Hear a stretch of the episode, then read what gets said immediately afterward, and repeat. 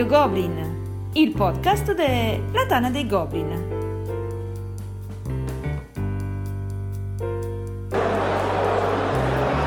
Quarantesima puntata, una play magnifica.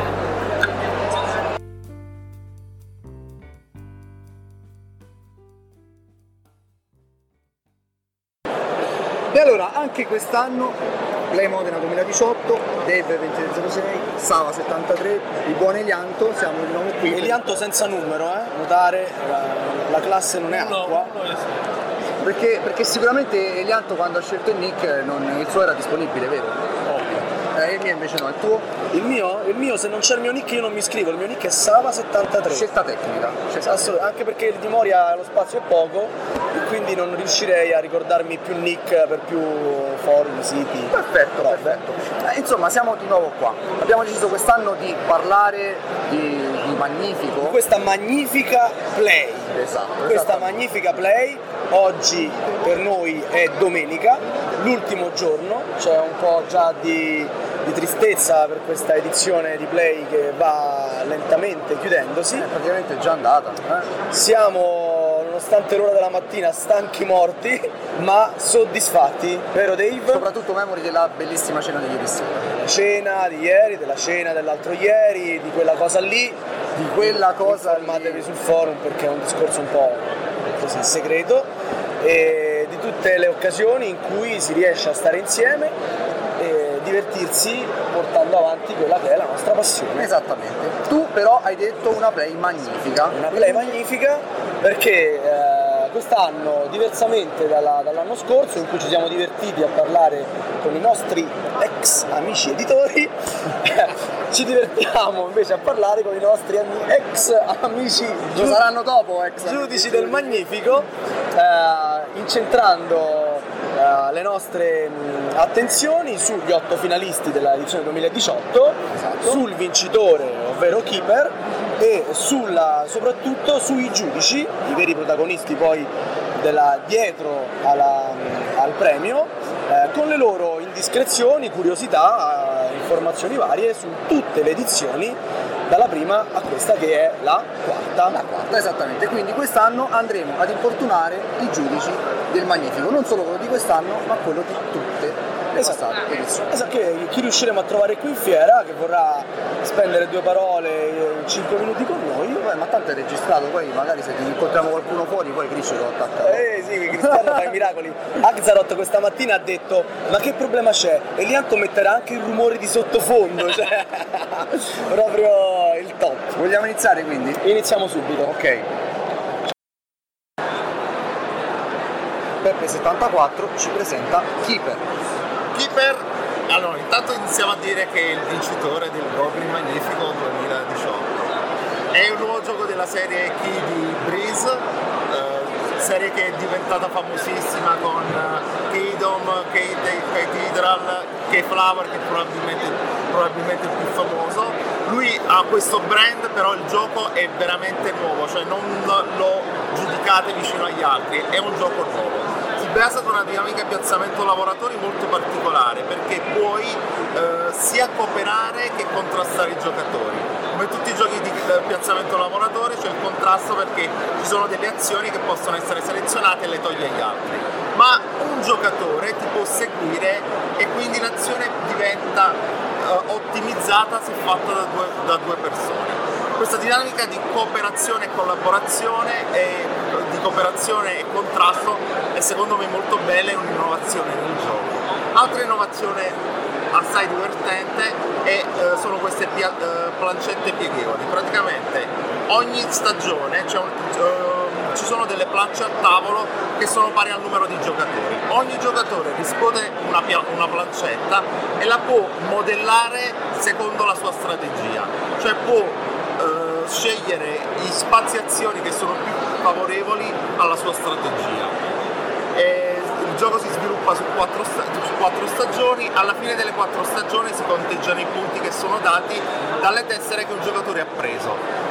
più i punti spedizione. Ogni tessera permette di fare punti in maniera diversa, ma il bello del gioco che non è il classico insalata punti dove tu dove ti butti butti fai punti, ma devi ottimizzare le strategie in base alle tessere che compri e che poi devi andare a costruire. Numero di giocatori si può giocare da 2 a 4, la durata è 60-90 minuti. Secondo me il gioco non è ottimale per due giocatori perché questa dinamica del, diciamo, della, del join dell'azione non funziona benissimo in due giocatori. In 3 e 4 giocatori è un signor gioco e ha vinto il magnifico.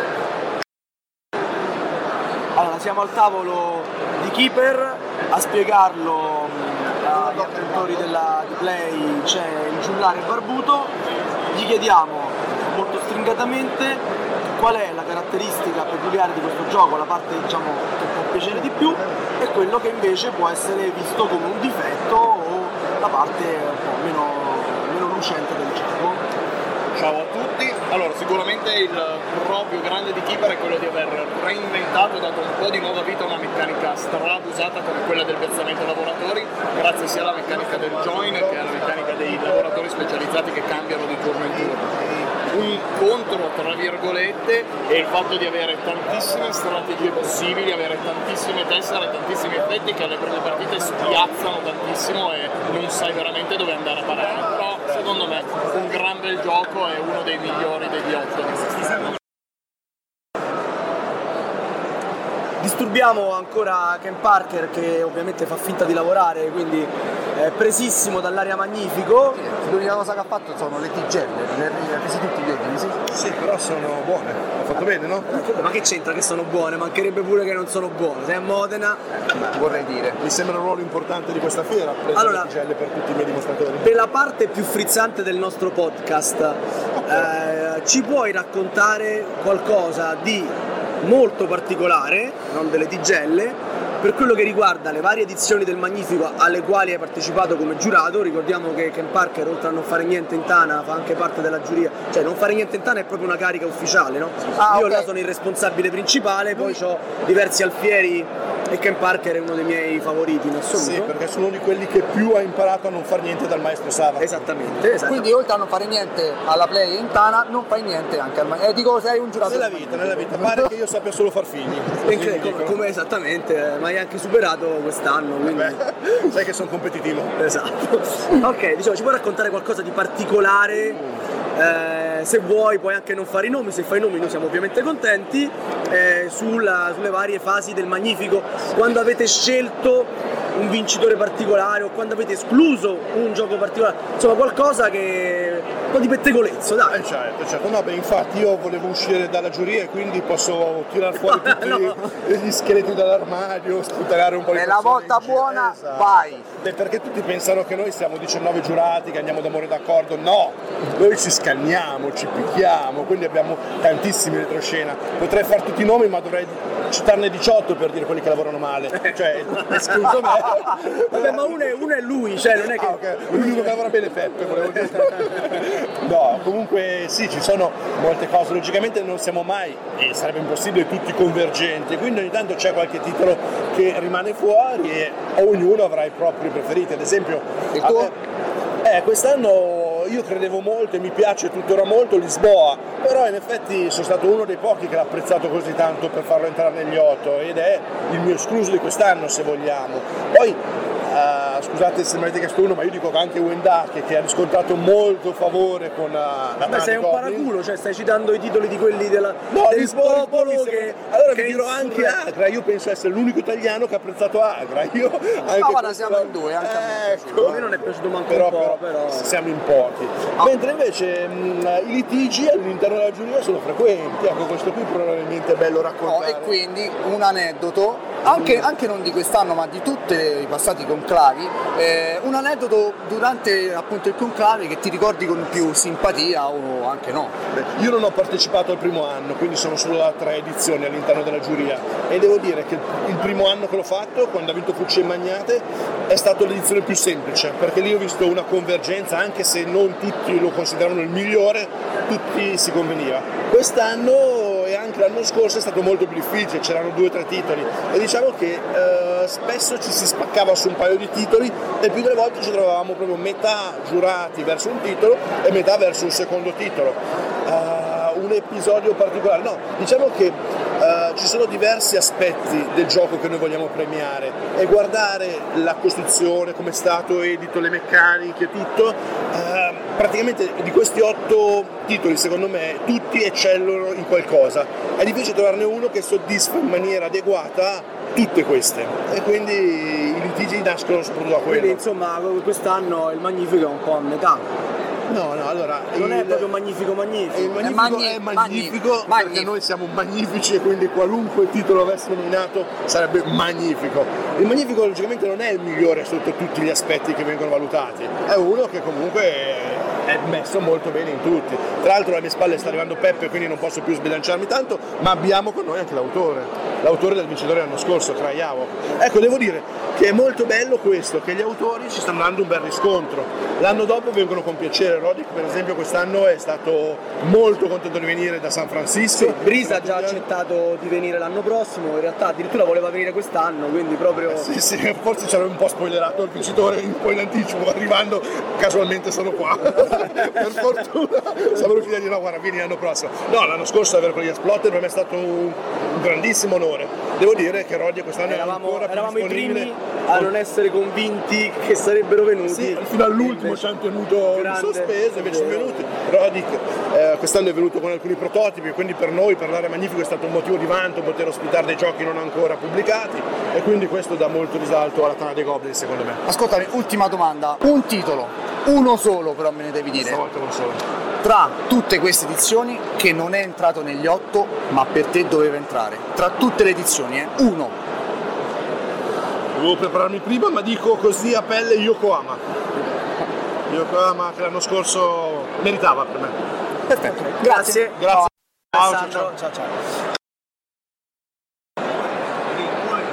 Axaroth ci presenta Bust the Crystal Cup. Vast The Crystal Covers, un gioco di Patrick Lever e David Somerville della Leader Games, è stato finanziato con Kickstarter. E per uno 5 giocatori la durata è circa 90 minuti in 4 giocatori e consigliato ad un pubblico comunque di giocatori abituati. Eh, le meccaniche sono parecchie, sono diverse perché il punto forte di questo gioco è proprio la simmetria per cui ogni personaggio gioca in maniera diversa dall'altro, quindi ad esempio i goblin hanno un piccolo gestionale, il drago usa un sistema card driven, il cavaliere puntiazione, la caverna fondamentalmente un piazzamento tessere. Eh, tutti questi personaggi devono imparare regole proprie e basarsi diciamo, sulla loro scheda giocatore per vincere e ognuno ha un obiettivo contrapposto all'altro, quindi il cavaliere deve uccidere il drago, il drago deve fuggire dalla caverna, i goblin devono uccidere il cavaliere, la caverna deve eh, prolungare il gioco il più possibile per esaurire le sue tessere e alla fine uccidere tutto. La difficoltà, la difficoltà, principale sta appunto nel riuscire ad entrare in ogni singolo personaggio che ha una grossa varietà di azioni e contemporaneamente anche tenere sott'occhio tutti gli altri eh, cosa che non è facile visto che usano meccaniche diverse, hanno tante piccole eccezioni sotto regole diverse. Eh, la scalabilità forse è il suo punto debole, io lo consiglierei principalmente in 4, al massimo in 5 giocatori in cui si aggiunge il ladro che ovviamente però è ancora un altro personaggio che allunga la partita e ha ancora una volta regole sue. In ogni caso un, un gioco molto particolare, nuovo, diverso, ne abbiamo apprezzato soprattutto la, la grande originalità e in fondo anche il bilanciamento finale che lascia aperte le strade per la vittoria pressoché a tutti i giocatori. Chiediamo a Killa Priest, l'amministratore al Magnifico del portale di Vast, un pro e un contro del gioco. Allora, pregi e difetti di Vast. Beh, partiamo innanzitutto dalla simmetria, perché un gioco così, con quattro ruoli così diversi tra di loro, così ben caratterizzati, che si collegano così bene, era veramente tanto che non si vedeva. Per quanto riguarda invece i difetti è un po' complesso parlarne per Vast, a parte di uno, perché i difetti stessi fanno parte del carisma del gioco, almeno secondo me. Il difetto però principale è sicuramente la scalabilità. Infatti secondo me è un gioco da 4 secco. In 3 scricchiola moltissimo, sinceramente sconsiglio di giocarlo. In 5 aggiunge il ladro, che non è male, però lo senti che è un po' esterno, un po' avulso dal, dal, dal flusso della partita. E andiamo a, a intervistare uno che invece lavora per davvero, Peppe, il presidente del premio, ma in questa intervista lo, la, diciamo, lo utilizzeremo come semplice giurato, cioè vogliamo un po' una voce poco ufficiale, un po' più ufficiosa. Ciao Peppe. Ciao. Allora, entriamo subito nella- nel vivo della questione, perché da un presidente uno, Esatto. uno si aspetta che, eh, specifichiamo che Peppe è presidente del premio delle ultime due edizioni, prima era Ledrugo, Alessandro che salutiamo. E mh, da un presidente, stavo dicendo, uno si aspetta che il gioco in qualche modo lo rappresenti o che comunque Peppe abbia guidato la giuria. Io so perfettamente che non è così, Peppe è eh, probabilmente la figura più garantista e migliore non poteva esserci all'interno della Tonate Goblin per la gestione del premio, ma da lui vogliamo sapere proprio questo, qual è quel gioco che avresti fatto magnifico senza nemmeno pensarci, ma che bene o male la giuria ti ha rigettato. Di Per- per Rebellion questo- e diventiamo migliori amici. Per questa edizione? No, in assoluto. In assoluto. Ah, in, ass- in assoluto. Allora, intanto penso che allora, noi eh, come giurati ci mettiamo tutti sullo stesso piano perché la giuria io la conduco, però cerco di moderare la discussione. Eh, però il mio voto vale uno come tutti, come tutti i giurati e questo penso che sia, che, che sia corretto. Non è come il pulsillo eh, più grande a. Carcassonne, no, eh? La- il primo anno abbiamo dato una menzione speciale E non risponde però, vai. Eh, eh, bravo, bravo. Il primo anno abbiamo dato una menzione speciale a a Arkwright che poteva anche eh, prendere lui il titolo, eh, anche se abbiamo preferito questa formula diciamo, di vincitore Wilson Das Folk e eh, menzione, speciale, menzione speciale ad Arkwright. Però in qualche modo, insomma, l'abbiamo, la- la- in qualche modo l'abbiamo, l'abbiamo premiato. Eh, Rebellion era un grande titolo che poteva vincere, che poteva vincere il Magnifico, però Rebellion abbiamo... doveva vincere il Magnifico. Lo so che ha tanti sostenitori, infatti Sava dirà sicuramente che eh, ci avrà detto di tutto contro la giuria che, fa- che non ha fatto vincere Rebellion, ma abbiamo scelto un altro grande gioco, abbiamo qua Grant Rodiek e... Allora, le scelte possono essere... Però un nome non ce l'hai Qual è il gioco quello che dai? Su, non, non è Arkwright, Arkwright. Mark Wright ha preso una menzione. Arkwright ha preso una menzione e poteva Abbiamo vincere capito perché ha preso la menzione. Dice, non ha vinto, io so il presidente. No, in quel caso il Ma presidente quel caso era non era il presidente, era era. E là siete già l'influsso era quello.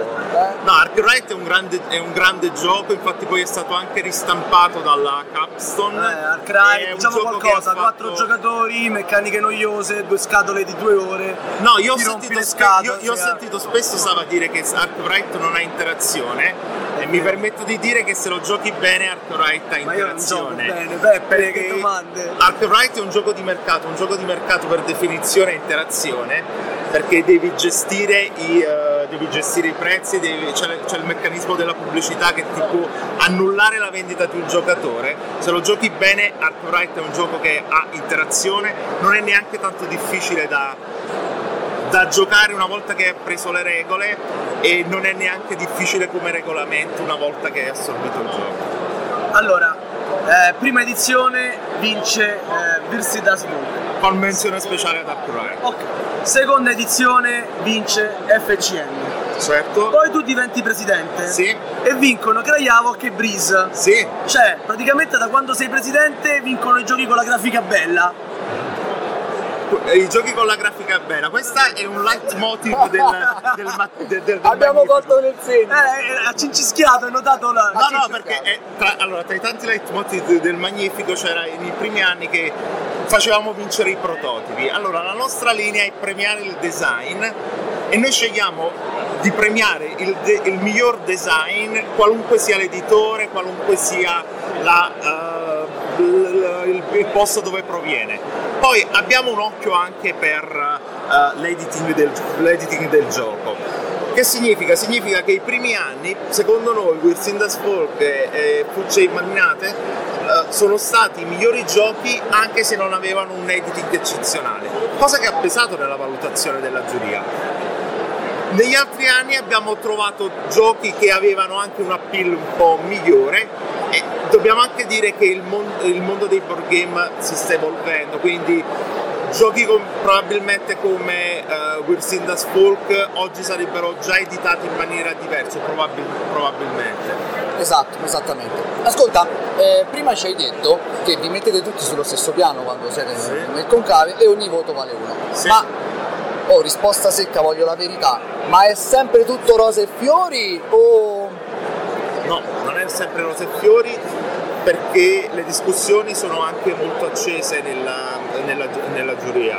Eh, Rispetto, è- rispetto a questo, raccontaci un aneddoto, ma secco deve essere, eh? proprio un aneddoto che ti è rimasto impresso durante un conclave di magari una discussione rispetto a o riguardo a. discussioni ci sono sempre perché eh, o- cioè, ci possono essere opinioni differenti, cioè i giurati sono, sono diversi e ci possono essere opinioni differenti, eh, opinioni differenti sui giochi, quindi non, non ti posso dire che non c'è mai stata la totale unanimità sul titolo. Noi cerchiamo di portare avanti una discussione che ci fa convergere sul titolo, se questa discussione non, eh, non non- si, non si raggiunge, beh allora passiamo, passiamo ad una votazione. Quella di Rebellion è stata una bella discussione. Secondo me ha sbagliato Nick, lui si deve chiamare il cincischiatore. eh? Vabbè, lo stiamo mettendo un po' in difficoltà. No, allora, quello che viene raccontato dalla giuria non lo posso raccontare, però ti posso dire Senza sicuramente fare i nomi. Che, non ci- che non c'è unanimità sulla scelta de- dei titoli per- e ci sono discussioni accese, praticamente ci sono stati tutti gli anni. ma qualche sedia è volata. Eh, sedie volate ma parolacce, no, non è volata ma parolacce sì. Eh, vabbè dai, mi basta, mi basta, va bene. Allora, eh, avevo detto che avremmo parlato con un giurato e invece non ce la faccio a non fare una domanda al presidente. Eh, spiega ai nostri ascoltatori, agli iscritti in Tana, agli addetti ai lavori, le persone che comunque eh, sanno muoversi nel settore, qual è il profilo del giurato del Magnifico e se in qualche modo la, la giuria è fluida o è una ristretta casta. No, allora il profilo, del, il profilo del giurato deve essere una persona che intanto deve essere aperto a giocare qualsiasi tipo di gioco, deve essere eh, e, si, e si deve porre come giu- giurato. Quando uno si mette in testa il cappello di giurato deve togliere, un- mettere un po' da parte quelle che sono le sue propensioni e deve saper giudicare un gioco per quello che presenta, indipendentemente dal, eh, indipendentemente dal genere, indipendentemente dall'editore. Cioè, se uno valuta bene un gioco che è nelle sue corde e male un gioco che, non, è nelle sue corde, non va bene come, non va bene come giurato. E questo significa anche giocare giochi che normalmente non, gio- no- normalmente non giocheresti e questo significa che ti devi mettere un po' in discussione. Quindi noi ri- richiediamo tanto impegno perché i giochi da provare sono tanti, sono giochi che richiedono un certo impegno per poter essere, eh, per poter essere affrontati, per poter fare più partite, a volte anche per poter essere recuperati. Quindi sa- sappiamo che non è un, un- diciamo, un lavoro semplice quello che, che chiediamo. Io lo chiamo lavoro perché a un, certo punto diventa proprio un lavoro. Se posso tornare sulla domanda di prima, sul- sull'aneddoto, un aneddoto Oh, lo vedi, ce l'abbiamo portato, vai, vai, che c'è. No, una discussione interessante c'è stata quest'anno su Gaia Project, perché tra, tra le valutazioni che abbiamo messo, cioè tra i parametri che abbiamo messo noi, abbiamo messo anche l'originalità. Gaia Project è stato un gioco che è stato apprezzato da tanti, però in molti hanno contestato, il fa- cioè non contestato, hanno menzionato il fatto che Gaia Project è l'evoluzione di un gioco già esistente. E quindi Gaia Project è un, è- è un gioco che ha avuto diciamo, Carcassonne, mo- giusto? Eh, certo, Carcassonne, come no?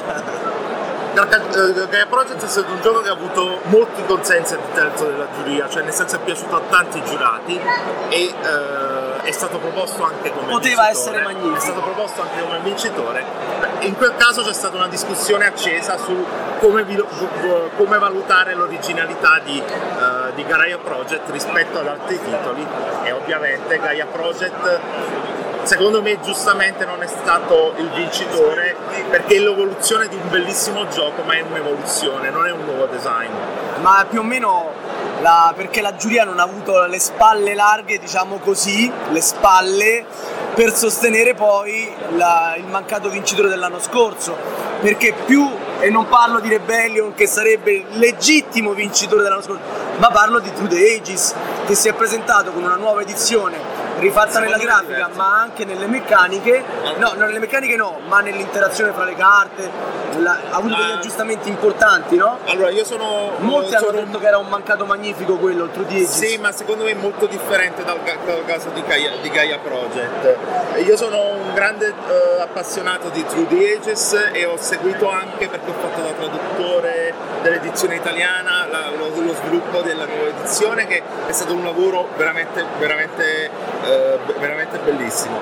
Però ehm, quello che è stato fatto in Gaia Project è assai di più perché rimodulare 14 razze nuove con una nuova interazione sulla mappa e sulla- su- sullo sviluppo su mappa secondo me è un lavoro che va oltre quello che è stato fatto su True the Ages che è un raffinamento di un gio- un gioco Gaia Project non lo considero un, un- un gioco proprio ex novo però è qualcosa di più di, una- di un raffinamento che è True Ages seconda edizione No, senti, una domanda fuori dai denti.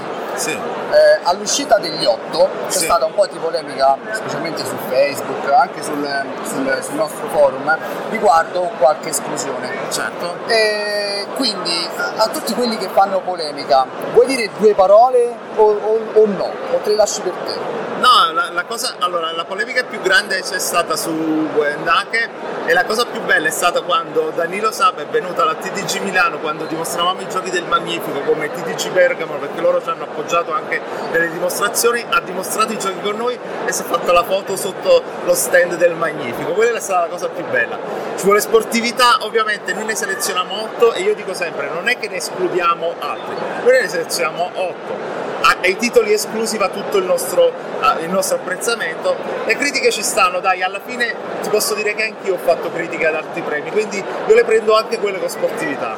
Bene, dai, salutiamo, Grazie, salutiamo Peppe, Peppe, lo liberiamo così che torna al suo lavoro. Dov'è che devono mandare il curriculum eh, i nuovi giurati per eh, le prossime edizioni? Liban, lo posso dire, no? No, quello è, no, no, quella è cosa nostra, mando 50 a noi, poi non decidiamo la Va bene, perfetto, dai, allora sta. basta. Iscrivetevi se siete American, vogliamo un magnifico American. Grazie Peppe. Ciao, ciao, grazie. Ciao, ciao. Ken Parker ci parla di Progetto Gaia. Gaia Project, o meglio Progetto Gaia, visto che il gioco è stato già portato in Italia dalla Cranio. Il gioco è Big Drog Muller e Ostertag. Progetto Gaia è fondamentalmente una eh, riambientazione, una miglioria del grande capolavoro che è Terra Mistica. Tra i principali cambiamenti di Progetto Gaia subito dobbiamo citare la mappa modulare che permette di cambiare l'esperienza in base al numero di giocatori. Il gioco può essere giocato da 1 a 4 giocatori e il numero di giocatori determina anche la lunghezza del gioco. Si può stare dentro l'ora giocando in solo o sicuramente potremmo sforare le due ore se giochiamo in 4 giocatori. Oltre alla mappa modulare, eh, la nuova implementazione ha creato delle nuove tecnologie, delle federazioni più fluide, eh, ha sempre 14 razze diverse e come in Terra Mistica anche qui le, le razze determinano la strategia e la metodologia che ogni giocatore deve seguire per raggiungere la vittoria secondo proprio i, i vantaggi della propria razza. Il gioco per gli amanti di Terra Mistica è sicuramente un gioco da avere perché non solo ne migliora ma ehm, anche se risulta un po' più largo ma eh, è, è molto avvincente, ecco, è un gioco sicuramente di un peso elevato per giocatori assidui, la cosa bella è la rigiocabilità e la differenza di strategia che le varie razze permettono e questo sicuramente gratifica lo rende longevo. La cosa che, che non piace, che a mio avviso non gli ha permesso di vincere il Magnifico, è il fatto che appunto ricorda troppo spesso Terra Mistica, quindi a qualcuno sembra quasi una seconda edizione. Ecco, è stato cambiato il titolo e l'ambientazione, ma tantissime altre caratteristiche lo ricordano. C'è già chi lo preferisce, c'è chi preferisce il suo fratello maggiore, sicuramente sarà un gioco di successo ed è un gioco senza ulteriori pecche se non la somiglianza Mistica. Cos'altro dire? Basta. Buon gioco a tutti. Allora siamo con Tania 72, giusto? al tavolo, al tavolo di Progetto Gaia, lo sta spiegando a dei ragazzi, ci chiedi- le chiediamo qual è il pro di questo gioco, qual è il pro la plancia modulare che si adatta ai nuovi giocatori e rende- rendere più vario il gioco. E come contro eh, direi che è un gioco meno punitivo e quindi più largo, soprattutto se lo confrontiamo su fratello terroristica per vari aspetti.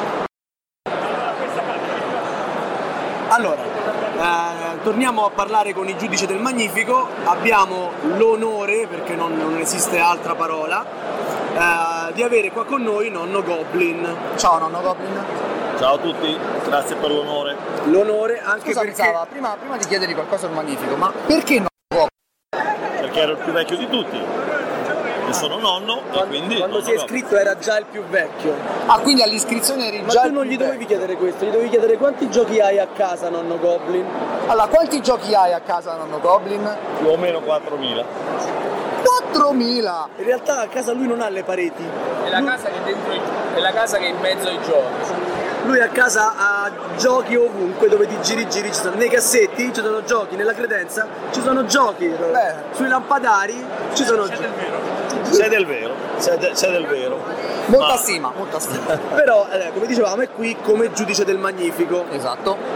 Da una persona di cotanta esperienza, noi vogliamo sapere qual è quel gioco fra tutte e quattro le edizioni del Magnifico che è mancato e che magari non solo non è arrivato nei finalisti, ma che secondo te avrebbe anche potuto ambire a qualcosa di più. A me viene in mente solo Terra Mistica fra quelli degli ultimi 4 anni. Terra Mistica doveva, doveva vincere. Doveva vincere, secondo me. Ma perché i giudici non l'hanno fatto vincere? Io lo so. Perché i giudici sono incompetenti. Alcuni giudici sono incompetenti. I nomi, vogliamo i nomi! Ken Parker! Era prima, prima che nascesse il Magnifico è uscito Terra Mistica. Lo, lo stavo per dire, però c'era la gabbola, nonno Goblin ha cercato di sviare un po' la domanda. No, la domanda, la risposta era tendenziosa. Era ovviamente Perché quest'anno hanno, alcuni hanno spinto su un certo gioco che non ha altro che Terra Mistica, allora era giusto che vincesse Terra Mistica e non Project Gaia. Però sembrava così una vittoria a compensazione. No, no, a parte gli scherzi, no, direi che i, i giochi sele- selezionati per le finali sono sempre stati ben presi e nell'ambito della- del concorso. Ma eh, il fatto di avere 4.000 giochi a casa, il fatto di essere comunque una persona con esperienza, ti volevo chiedere... La saggezza, ora si dice così, no? La saggezza. Siamo, siamo saggi. Non si dice vecchiaia, si dice esperienza, lo Esatto. sinonimo. Come, come vivi? Cioè, com'è la convivenza con gli altri giudici? È pacifica, è tutta rose e fiori? Eh? Pacificissima. Guarda, ci hanno detto Hai presente tutti... il diplomacy? Ecco, Presente esatto. diplo- È così, pacifica, tranquilla, in È- faccia. È da guerra fredda? Pacifica, ottimale.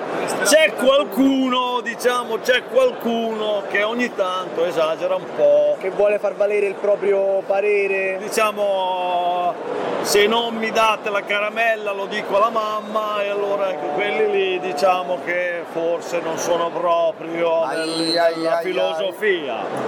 Secondo te questo perché quelle persone eh, diciamo se la prendono più sul personale? Cioè in quel caso stanno difendendo il proprio giudizio più che il gioco? Esattamente. Esattamente. Ci hai colto, Sava, perfetto. Eh, ogni tanto sbagliando devo dire per forza qualcosa che è giusta, no? Cioè, è la legge dei grandi numeri. Su 100 dice una, una, Una cavolo ce la zeccherò. Sul vincitore di quest'anno, Sì. sei d'accordo o avrebbe dovuto vincere qualcun altro? Up! Up. Quindi siamo d'accordissimo. Perfetto. Quindi Era il mio preferito dell'anno da Essen, l'avevo già giocato ovviamente. Eh, avevo ho solo una nota. Visto che c'era Project Gaia ci doveva essere anche Clano Caledonia, che a mio avviso è meglio di Project Gaia. eh, questa ci sta, questa è una bella botta, eh. Lo- poi glielo diremo a Peppe. Vabbè, però poi quella è della Red Glove, Red Glove doveva, doveva darci troppi giochi. Non è salutiamo Federico, ma anche perché il cranio ha tre giochi in lista quest'anno. È vero, è vero. è vero. L'u- L'unico handicap che io ho e per cui mi, la- mi lascio, eh, seguo quelli che sono i pareri di chi è più competente e riguarda i giochi di ruolo e di cooperazione, che io non faccio proprio quasi per niente, per cui quando ce ne sono io no- evito di votare contro perché non sarebbe giusto, non li, non li amo. Uno se- dice la saggezza. eh, però quando qualcuno li spinge vuol dire che sono buoni, perché loro sono capaci e quindi io seguo. Ecco. Poi se nella finalissima ce n'è uno dei tre, è chiaro che non lo voto, ma non per cattiveria, è per incompetenza. E la saggezza. La saggezza. La saggezza. Grazie mille nonno Goblin. Prego, prego, eh, auguri, ci vediamo dopo. Grazie, ciao. Peppe74 ci presenta Eons End. Allora, Eons End è un gioco di Kevin Reilly della Action Face Game ed è stato editato dalla Indie Board Games come, eh, co- come, eh, distribuzione. È un gioco cooperativo dove eh, quattro, quattro maghi differenti, fino a quattro maghi differenti che possono eh, ovviamente variare, ogni edizione presenta eh, qua- otto, diversi, otto diversi- otto diversi maghi, affrontano una nemesi e devono cercare di sconfiggere, prima che la, la- la nemesi sconfigge loro o distrugge, eh, distrugge la città. È un gioco interessante, si basa su una meccanica di deck building dove però i giocatori non scelgono le carte, ma le eh, dispongono in, eh, in determinato ordine nel mazzo degli scarti. Questo mazzo degli scarti poi si gira e diventa il mazzo pesca. Quindi è un gioco dove si ribalta il concetto del deck building, anche se è un deck building si ribalta il concetto del deck building, dato che praticamente tu non devi andare a, a sperare, non devi sperare che ti esca quella determinata carta, ma te la devi, te la devi programmare ha le caratteristiche che può essere giocato da 1 a 4 giocatori e anche in solitario funziona secondo me molto bene.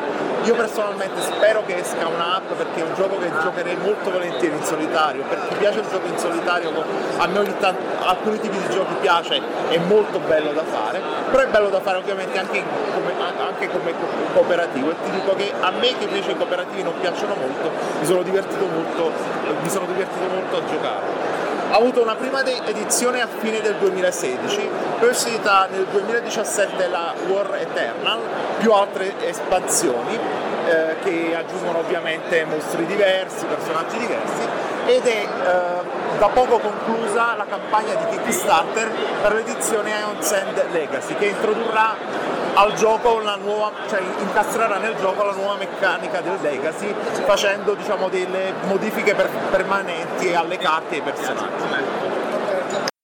Al tavolo di Ansend invece troviamo Rage di Palmanova che ci descriverà secondo lui qual è il lato più interessante eh, di questo gioco e quello che invece può essere considerato un difetto. Allora, il lato più interessante è che ha una bella meccanica di deck building, in mischi le carte di e l'ordine di turno è sempre stesso. La caratteristica, diciamo, più brutta è quella che se lo randomizzi troppo le- i personaggi non vanno in combo. Per un gioco del genere la combo è molto importante. Grazie Paolo, ciao. Ciao, ciao. Allora, eh, ogni anno trovo una scusa diversa per incastrarlo col podcast. Quest'anno è facilissimo perché è uno dei giudici del Magnifico. Eh, c'è con noi Randall McCoso, ma con un nick del... Ciao Randall McCoso. Sì, basta Randall, basta Randall, non vi preoccupate. Sì, sono qui in veste nuovamente di giudice, di giurato. Ti sei preso un anno sabbatico. sabbatico. Qual è il magnifico che non hai scelto? Il magnifico che non ho scelto è quello dell'anno scorso, Cry Evoc, di cui però ho fatto comunque l'annuncio quando l'abbiamo presentato. Eri qui con noi a- Sempre in veste di presentatore. Sei, sei la voce, la vo- The Voice de- della Tana dei Goblin, quindi come non potevi farlo tu? Quindi mi sono preso quest'anno, però è dal primo anno che ero in giuria, quindi ho sempre visto l'evoluzione di questo premio. Sono contento che anche quest'anno vedo che tutti i tavoli sono pieni, spiegatori al lavoro e pare che il seguito stia crescendo, il premio raccoglie un certo interesse. Quindi a parte Cry Havoc, qual è il magnifico che tu non avresti mai voluto vedere lì? Cioè c'è un gioco che proprio tu lì non ce lo volevi? Sì, il primo. Birsin das Birsin Boot perché io inizialmente c'è stata una discussione per dividere la categoria per due giocatori che io vedo un po' distinta dalle altre, dalle altre categorie, però si è scelto, siccome era il primo anno, iniziare un premio dividendo già le categorie poteva essere complicato e dispersivo e allora abbiamo messo tutto insieme e abbiamo premiato quello. Il gioco sicuramente merita, quindi l'ho provato più volte e mi è piaciuto molto, ma io ecco, avrei magari optato per qualcosa che non fosse per due giocatori. Ma era ne- negli otto quello che- per cui avresti optato addirittura o era fuori addirittura dagli otto? Guarda, era negli otto, era negli otto e inizialmente nel primo anno diciamo siamo partiti con qualcosa di molto duro, di molto d'impatto, quindi avevamo un paio di titoli molto particolari come Arkwright e quindi noi eravamo orientati anche su quello da proporre come premio. Però poi dopo una discussione interna, perché la giuria serve anche a quello, non solo votazioni ma consultazioni, che decisioni, abbiamo pensato insieme a te a tutti gli altri di optare per Bill Silverberg. Ma io avrei fatto una scelta di impatto iniziale con Arkwright che però effettivamente era un bel mattone. Bene, bene, bene. Quindi stiamo parlando di Magnifico. Goblin, Magnifico. E tutti sanno, o almeno quelli che ci conoscono, che questo nome eh, è opera tua, lo dobbiamo a te. Sappiamo però anche che ci sono state parecchie, molte, molte eh, opposizioni a questo nome, anche molto forti all'inizio. Ci vuoi spiegare come ne sei venuto fuori? Innanzitutto questo è un fiore all'occhiello, perché io sono colui che ha dato il nome al premio e ci tengo. Allora, il nome praticamente è nato dopo una consultazione sempre interna dove il, colui che allora seguiva tutto, quindi Aledrugo, ha incaricato me di scegliere un nome da dare al premio. Io dopo una valutazione semplicissima che parte proprio dalle mie radici dell'italiano, ho voluto scegliere un nome che volesse essere comprensibile in tutto il mondo e infatti io ogni volta che facciamo l'intervista agli autori che hanno vinto chiedo ma il nome lo capite? Si, si capisce? E Grant Rodie che mi ha detto sì è bellissimo, è il nome migliore, è il premio più bello che c'è. Quindi, contentissimo. Quindi un nome ha detto così in anche ita- del nostro podcast. è un grande, è un grande. Quindi nome in italiano che però richiami la trama dei Goblin ovviamente e un nome che si possa capire ovunque. Fatto sta che quell'anno ci fu un cambio nel direttivo della Tana, quindi sono subentrate nuove persone quindi hanno avuto questa scelta arrivata senza che loro potessero intervenire o valutare. E quindi avevano pensato di cambiarlo, fare un nome un po' più diciamo, basilare, gioco Goblin, che potesse essere più semplice, riferito esclusivamente alla Tana dei Goblin, anche perché Magnifico era un nome che poteva legarsi anche ad altre produzioni, altri giochi con lo stesso nome, quindi alcuni paventavano la confusione con certi altri prodotti. Io però diciamo che dopo aver avuto un incarico, dopo aver avuto il supporto di tutta la giuria che aveva e optato per quel nome, aveva approvato il nome, io diciamo anche con una certa forza ho, ho detto, ho comunicato al direttivo della Tana, questo era il nome che avevamo scelto e prima di cambiarlo unilateralmente valutare un attimo questa decisione e fortunatamente con la grande lungimiranza del direttivo della Tana poi è rimasto questo nome di cui sono contento. Comunque il, il nome vale, val- vale il nome che porta appunto. No, bisogna fare i complimenti, è una scelta che identifica il premio e che si può dire di prestigiosa, giusta, assolutamente. Funzionante, funzionante, va bene, funzionante, funzionale, funzioniamo, ma coniugalo come vuoi. Perfetto, a posto. Grazie Randall Me- Me- Me- vabbè. Ciao Randa, ciao. Randall, ciao. ciao Randa, ciao. Grande. Ken Parker ci spiega Evan and Dave. Ciao a tutti, sono Ken Parker.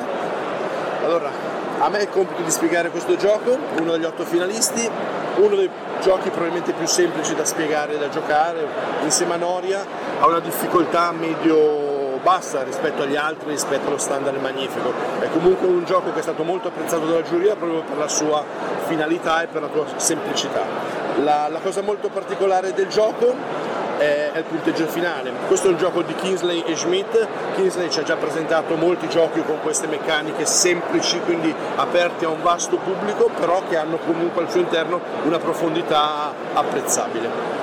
Il twist più interessante del gioco a mio avviso è il punteggio finale, dove abbiamo delle risorse durante il gioco che dobbiamo sviluppare e a fine partita la risorsa che darà meno punti sarà quella che eh, consegnerà il punteggio finale oltre ad avanzare le risorse ci sarà un birraio, infatti questo titolo qua è paradiso e birra, cioè è, è l'apoteosi della gioia in questo momento. Eh, abbiamo il birraio che, fa la birra che ci determinerà i punteggi, il moltiplicatore dei punteggi. Il gioco è un piazzamento tessere e le tessere con determinate combo potranno all'inizio di solito dare denaro per rendere sempre più potenti le azioni successive quindi poter far avanzare le risorse in maniera più fluido verso la fine della partita. La partita dura come tempistica un'ora e mezzo e- ed è sviluppata in sei turni. I primi tre della prima fase sbloccano determinati monaci, determinate tessere e poi ci sono altri tre turni per chiudere. La cosa fondamentale secondo me del gioco è avere dei favori, quindi poter giocare le carte a favore che si acquisiscono solo con i dischetti di legno. Questo in estrema sintesi è il fulcro del gioco. E io lo consiglio per quattro giocatori, anche se scala anche in 3 e 2 perché sono meno turni, però secondo me il suo apice lo raggiunge con quattro giocatori. Grazie mille. al tavolo di Even Endale con Daniel Remberger che lo sta spiegando per i nostri ospiti. Eh, vediamo anche a lui pro e contro eh, spontaneamente di questo gioco. Allora, il pro sicuramente è che con due regole il croce è un gioco di veramente molto profondo, quindi veramente ci metti 5 minuti a spiegarlo, ma poi a giocare è il gioco è veramente più bello e profondo. Forse il difetto principale è la coperta molto corta che se un giocatore sbaglia può veramente far fatica a, a recuperare, se questo è il difetto. Perfetto, grazie, ciao Daniel. Allora, abbiamo qui un veterano tra i giudici del Goblin Magnifico. Sava, va, vuoi presentarlo tu? Ah, certamente mi prendo io questo piacere. Eh, c'è con noi Umbez. Ciao Umbez. Ciao ragazzi. Umbez, tu sei giudice della prima edizione. Quindi la prima domanda che mi viene da farti è quale? È meglio Aledrugo o è meglio Peppe? Ecco, innanzitutto. Sono come due fratelli gemelli per me. E già qui mm, va bene. non dai. ci fa 0 a 0 perché questo non è il podcast dello 0 a 0. È un po' democristiana come risposta. Sappi che qualcuno ha parlato male di te. E non ti diciamo chi. Eh, ovviamente, ascolterai il podcast. Ok. Dicevamo, la prima domanda che mi viene da farti è eh, qual è il gioco che secondo te meritava di essere negli otto ma non, non ci è mai entrato? Non parlo ovviamente delle edizioni- di queste edizioni ma di tutte le edizioni. Ah, di tutte le edizioni è una domanda difficile perché dovrei ritornare con la memoria indietro indietro.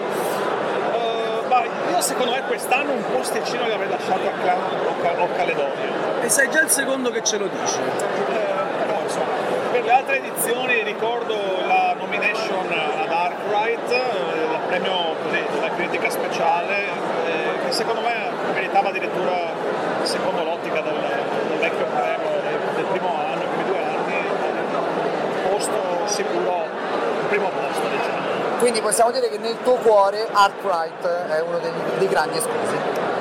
Sì, diciamo, comunque è entrato negli otto all'epoca, eh, però l'avrei dato Tra i vincitori? Sì, sì, sì. Que- Quella della menzione d'onore era, mm, è stata un scamotage, chiamiamolo così, inizialmente pensato da Alessandro, da Ledrugo, eh, che nella seconda edizione si è pensato di riutilizzare, ma poi non è stata più nemmeno chiamata in causa, bene o male. Ci può- secondo te perché?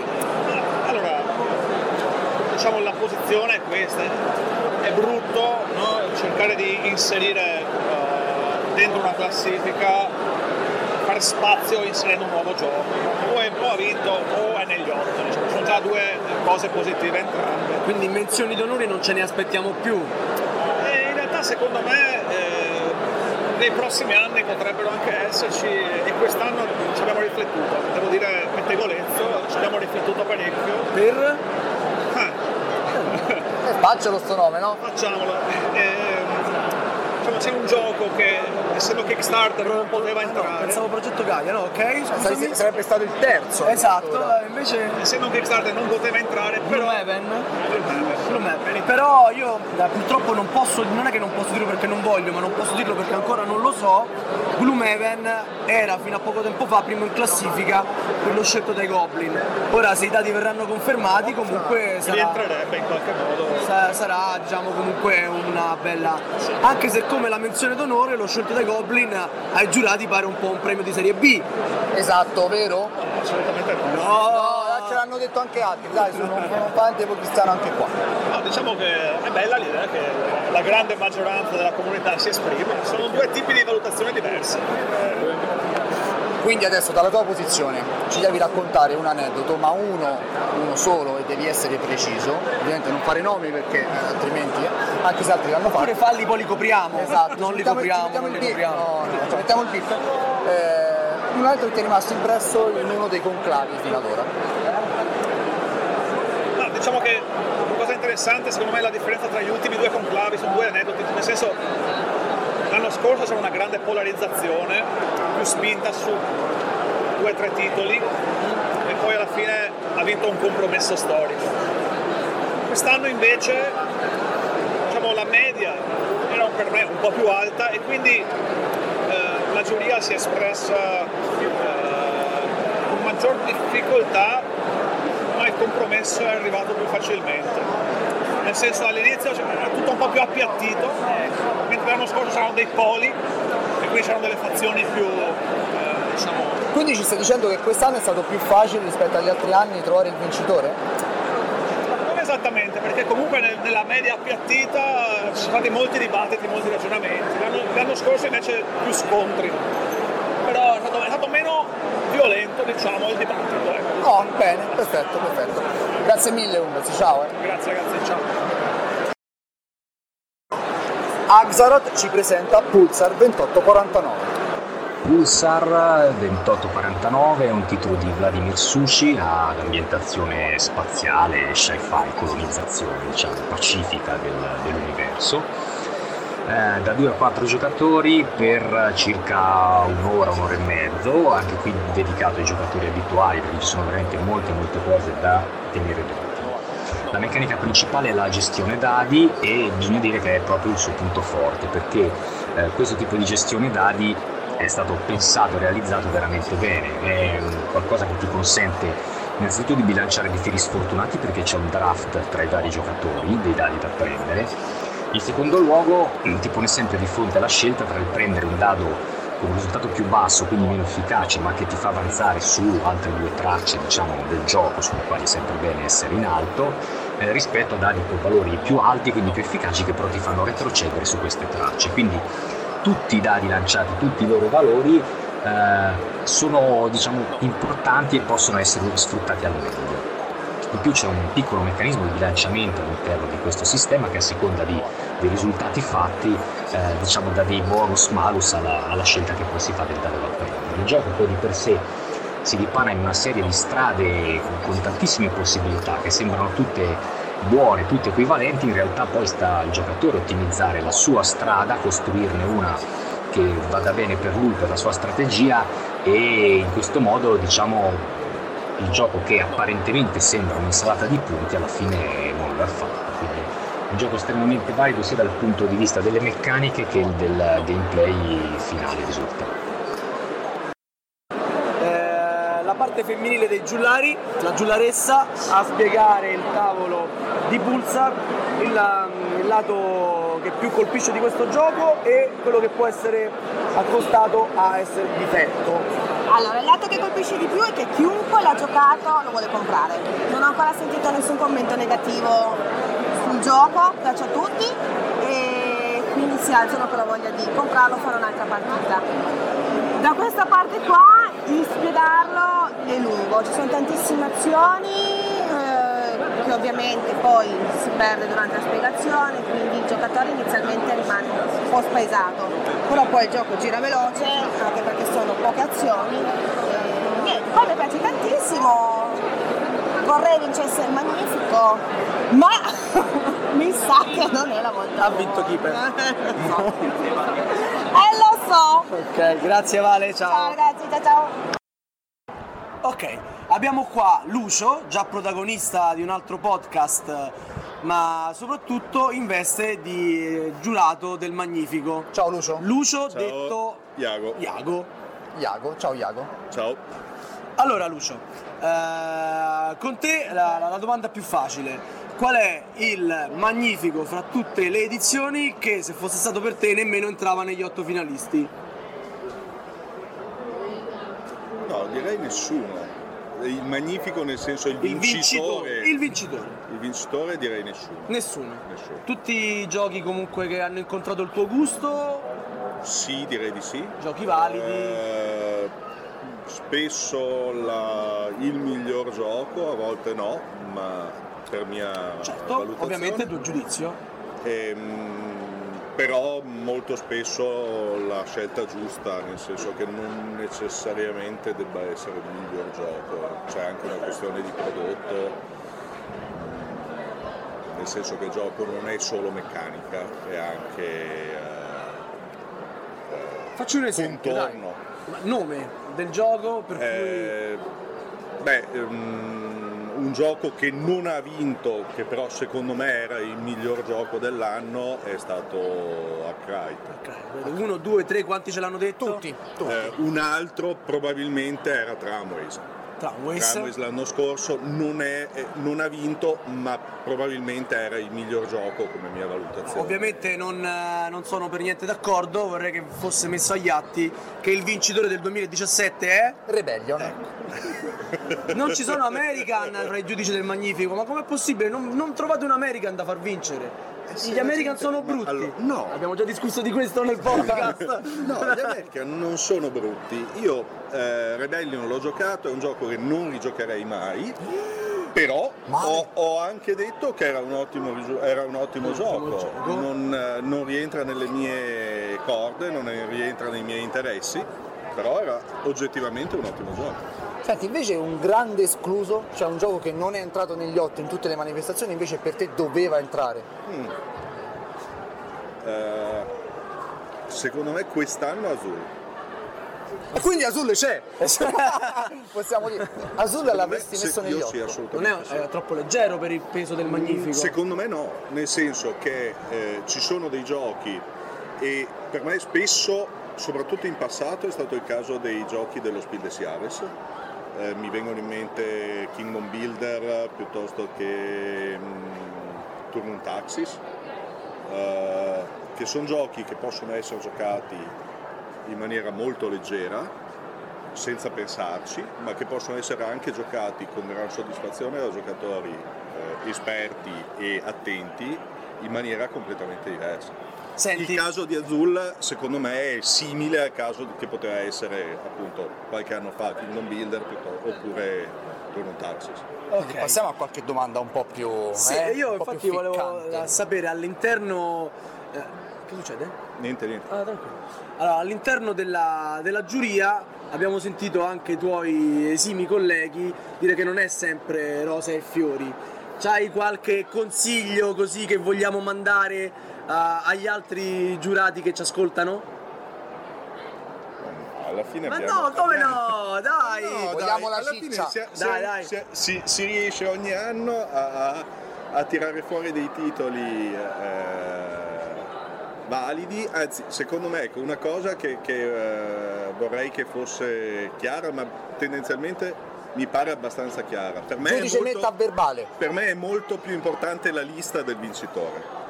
La selezione. Sì, cioè i, i finalisti, Sono più caratterizzanti. eh, per come la vedo io, il vincitore dovrebbe essere qualcosa come un portavoce della lista. Un degno Eh, rappresentante. Un rappresentante della lista, Però- più che il migliore, anche perché giudicare giochi spesso molto diversi tra loro non è, è veramente difficile quando non impossibile eh, stabilire chi sia il, quale sia il miglior gioco. Questo è un concetto che mi piace molto, eh, di cui abbiamo anche parlato con Peppe, per quello che riguardava quello che sembrava l'identikit del Magnifico per le prime due edizioni, parlavamo di design e di aspetto anche grafico. Mi piace molto la risposta sulla, defini- da- sulla caratterizzazione della lista, però una piccola provocazione, consentimela, la lista di quest'anno è molto più commerciale rispetto a quella degli anni passati, dove effettivamente il Magnifico ci aveva portato dei titoli che se voi non li aveste selezionati, in Italia forse non ne avremmo mai sentito parlare. Ma forse quest'anno non c'erano titoli che meritassero una, una menzione di questo genere, capita. Gli anni, sono degli anni in cui ci sono molti titoli che meritano, ci sono degli anni in cui mm, questi titoli sono meno, anche da, da un punto di vista degli American, detto tra di noi, quest'anno cosa c'era di eh, così ehm, eclatante da essere eh, preso in considerazione. Ok, Gloomhaven, ma Gloomhaven è fuori per motivi ben precisi e diversi da- dal- dalla valutazione. È un limite che eh, pesa? Il prezzo dei giochi, la- l'edizione allora, Kickstarter? Può essere, beh, l'edizione Kickstarter è un limite che è un problema perché deve essere gestita l'edizione Kickstarter, nel senso che eh, partire dal presupposto che si riesca a avere accesso e a acquistare a scatola chiusa a tutti i giochi che escono in Kickstarter è una speranza, ma è una speranza che è veramente priva di fondamento. Ma è anche un'esposizione che la Tana sostanzialmente non... È un'esposizione che nessuno può permettersi, la Tana come, eh, tanti eh, come tanti altri. Cioè, eh, ehm, e, a fronte di questa cosa quante cose ottieni? Perché poi di quanti dei giochi che escono sul Kickstarter sono veramente validi? Vero, Anzi, però uno dei seri piace- problemi di Kickstarter secondo me è che attualmente genera giochi sottosviluppati. Allora, Eh, eh, assolutamente eh, d'accordo, assolutamente cui d'accordo. vorrebbe dire tuffarsi nella giungla eh, sperando di pigliare eh, l'uccello raro. Il jolly. Eh, mm, non è una cosa praticabile. Il prezzo è un'altra questione che bisognerà discutere, che però bisognerà anche stabilire come gestire e quindi ehm, insomma, non, è una- non è un problema di facile risoluzione secondo me. Questo è... Grazie Lucio, è sempre un piacere Grazie, parlare Gabi. con te. Al Grazie. prossimo podcast. Grazie a voi. Ciao. ciao. Peppe74 ci presenta Time of Crisis.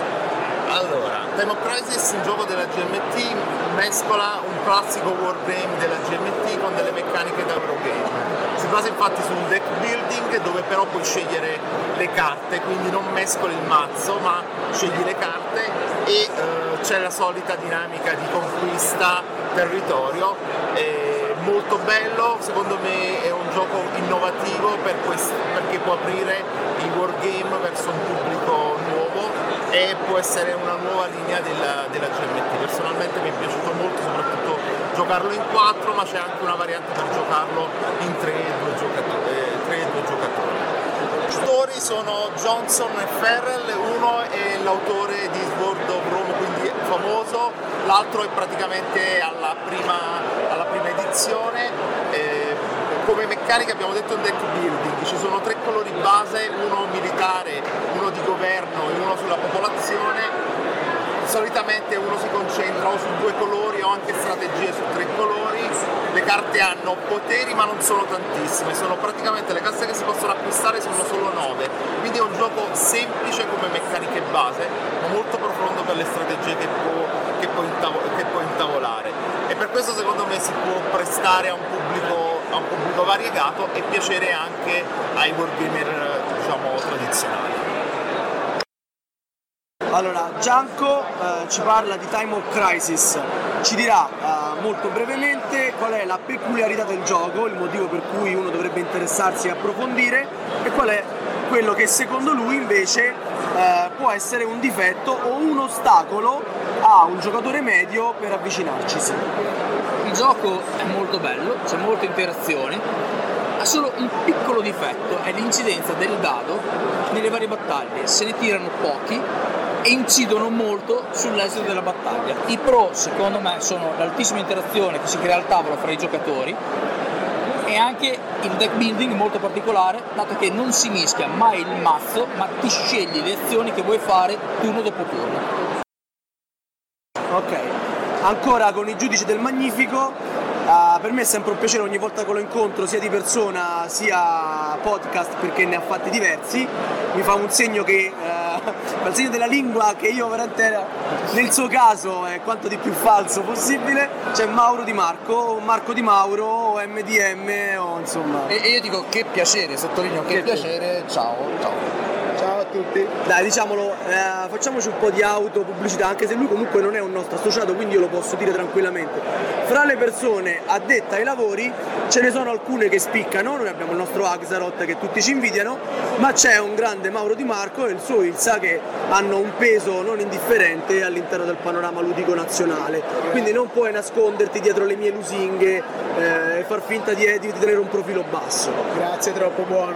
Ok. No, è la verità. Ora È una veniamo- volta che dice una cosa giusta. Eh, ora veniamo, che è già la seconda in questo podcast, devo un attimo limitarmi. Ti stai, rovinando. La- sto rovinando la media, quindi non posso. Veniamo alle domande quelle invece che magari anche alcuni tuoi colleghi eh, non avrebbero voluto sentirsi porre. E hanno di- dribblato alcuno, alcuni, hanno Alcuni, dribblato. altri hanno anche un pochettino parlato male dei propri colleghi giurati. Non facciamo nomi, tanto poi te lo ascolti, quindi che cavolo, che problema c'è? Allora, la prima cosa che mi viene da chiedere a uno che come te che i giochi li conosce e ne conosce tantissimi è qual è quel titolo che è mancato in queste quattro edizioni, quindi non solo nell'ultima, fra gli otto finalisti e che magari, questo lo aggiungo io, sperando che possa essere così, per te poteva addirittura ambire a un primo premio. Il primo premio non è facile perché sono convinto che la selezione, almeno una buona parte dei titoli selezionati ogni fossero il meglio di quello che si poteva scegliere nel target del Magnifico, ovviamente.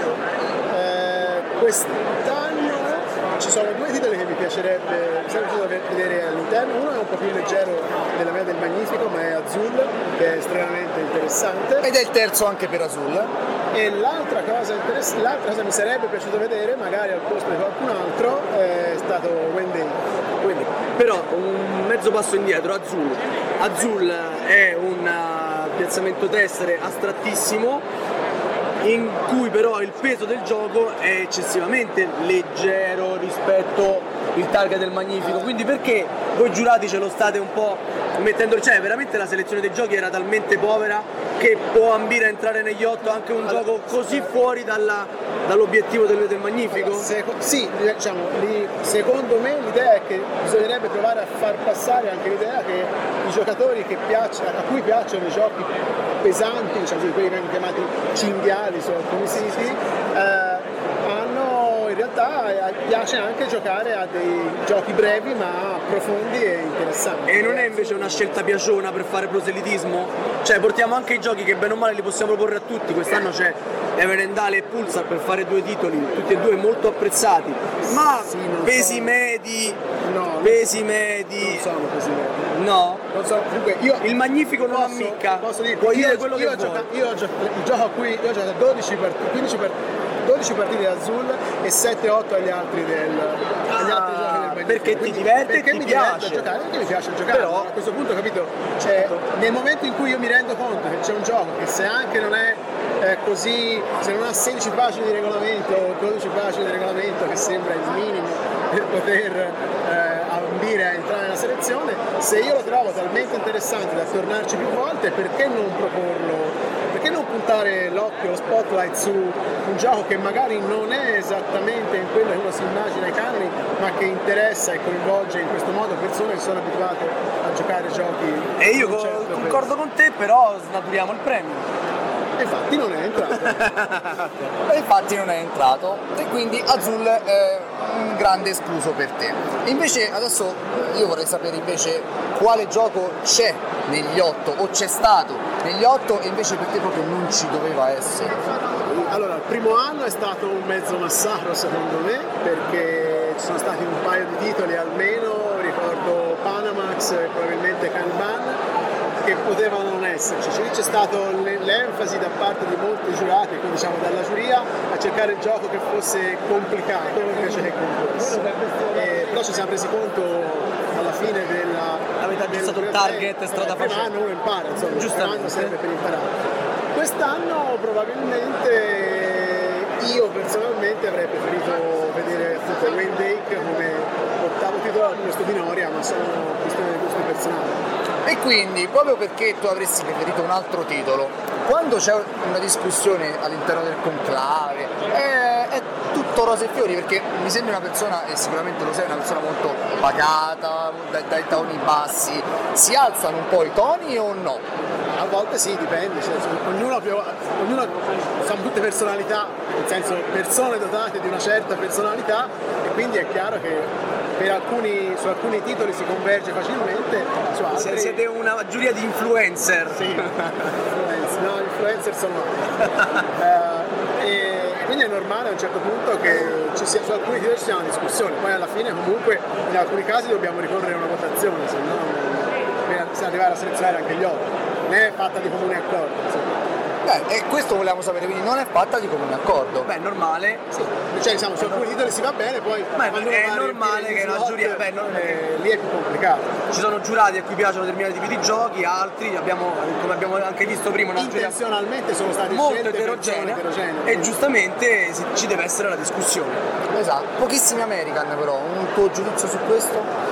Lo chiediamo all'altro Ah, German. Lo puoi chiedere a me, comunque diciamo pochissimi. Quest'anno diciamo, gli American avevano un grossissimo difetto, che superavano il limite di costo eh, che ci poteva, che il budget che ci siamo dati. E quindi cioè, qualunque cosa tu considerassi da Twilight Twilight Imperium quarta edizione, il tanto famigerato Blue Maven che è stato sempre Che ha vinto lo oggetti scelto dai pole- Goblin. polemiche su- Sì, sul, sì, sì. su- sul forum. E, poi fare comunque, qualunque- ma anche Massive Darkness che è troppo leggero e non andava bene, comunque sono tutti titoli che io ho provato ma che poi dopo alla fine eh, non potevano, cioè, erano esclusi de facto, quindi non, Ma l'anno scorso no, ha vinto Krajavok, ma è meglio Krajavok o Rebellion?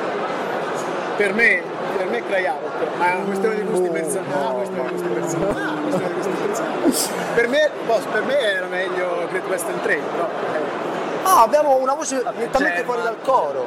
sì, piaceva molto.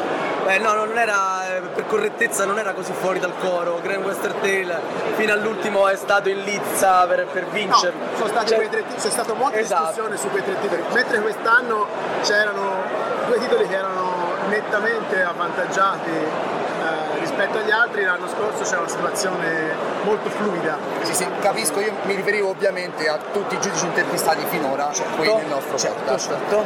A posto così, ringraziamo anche Mauro. Grazie Lo mille. lasciamo a Ciao a tutti. Ciao Ciao. ciao. Ciao. Ken Parker ci spiega Noria. Allora, Noria, un altro degli otto finalisti.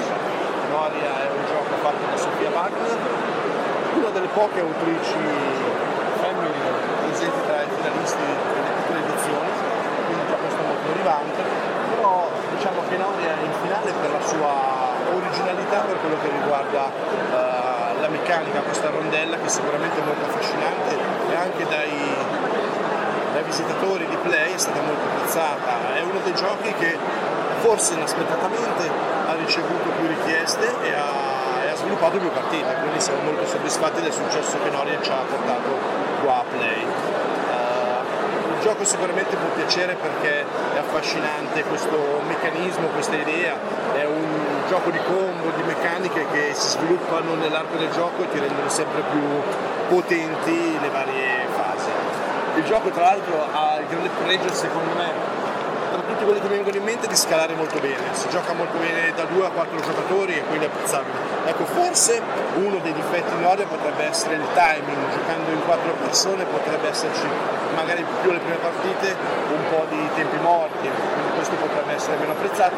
E un'altra cosa che qualche giocatore non apprezza è, è il fatto che può apparire molto astratto. Ecco, eh, benché i disegni siano molto gradevoli, non sempre ci si cala nella- in quello che è la- l'ambientazione di questo gioco. Il numero di giocatori appunto l'abbiamo detto è da 2 a 4, eh, scala molto bene perché anche il 2 è un ottimo gioco. La spiegazione dura 10 minuti, un quarto d'ora e la partita in- è molto variabile con il numero di giocatori. Secondo me in un'ora e mezza si fa tranquillamente. Se c'è qualche giocatore un po' lento nelle prime partite, ecco questa durata potrebbe essere un po' imprevedibile. Queste secondo me sono le caratteristiche di Noria che consiglio a tutti di provare come tutti gli altri otto giochi.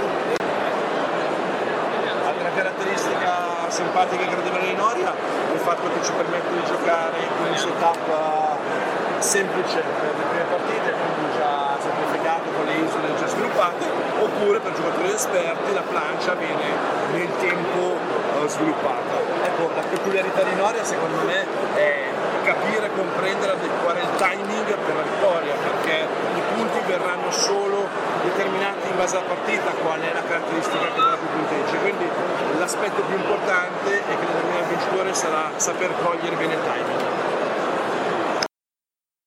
Al tavolo di Noria con eh, Miki Low, la nostra voce che lo spiega, eh, chiediamo qual è la caratteristica più bella di questo gioco, il quale secondo lei invece può essere un difetto.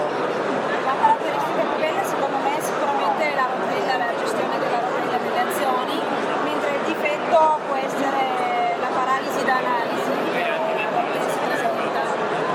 Perfetto, grazie, buon lavoro. Allora, eh, ancora con i giudici del Magnifico, è qui con noi Mirko, conosciuto come Plombiers. Ciao Mirko. Ciao a tutti ragazzi. Parliamo eh, del premio Magnifico. Eh, noi abbiamo appena assistito alla premiazione, ha vinto Keeper. ehm, quando ascoltate il podcast ormai sarà già consacrato come il miglior gioco dell'anno. È tutto oro quello che riluce? Ma non sempre, saranno già spa- spaccate le prime polemiche, credo. A te il gioco è piaciuto? Sì, naturalmente questo, come diceva il nostro presentatore, questo giramento di planche pi- l'abbiamo trovato simpatico, dai. È il tuo magnifico?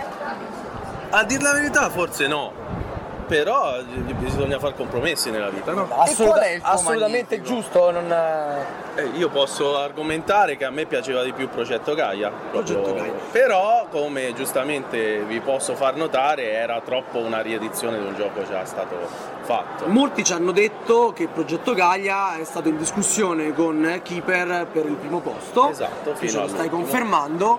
Quello che però non ci hanno detto perché abbiamo parlato con persone che alla fine erano d'accordo su questa decisione e, e questo lo chiediamo quindi a te, quali erano le caratteristiche per cui invece Progetto Gaia avrebbe comunque dovuto vincere nonostante il parallelo importante con Terra Mistica. Infatti ti ho detto non che avrebbe dovuto No, no, vincere, nel mio gusto personale, perché a un certo punto... È un bel gioco, punto. È un bel gioco, punto. bello. E per me è il, il miglior rapporto da German, perché Certo. in questo caso si parla di un German, eh, al gioco. Il problema è che ha un genitore importante, che quindi que- molte meccaniche, molte cose che introduce in realtà non le introduce, ma c'erano già. E quindi al netto di, a- al netto di Terra Mistica, quello era il gioco più bello di quest'anno. Se la lottava, diciamo, ecco, non era di gran lunga il migliore. Possiamo dire una cosa del genere. Ok, perfetto. L'ho Invece licenziato per questo. Assolutamente no.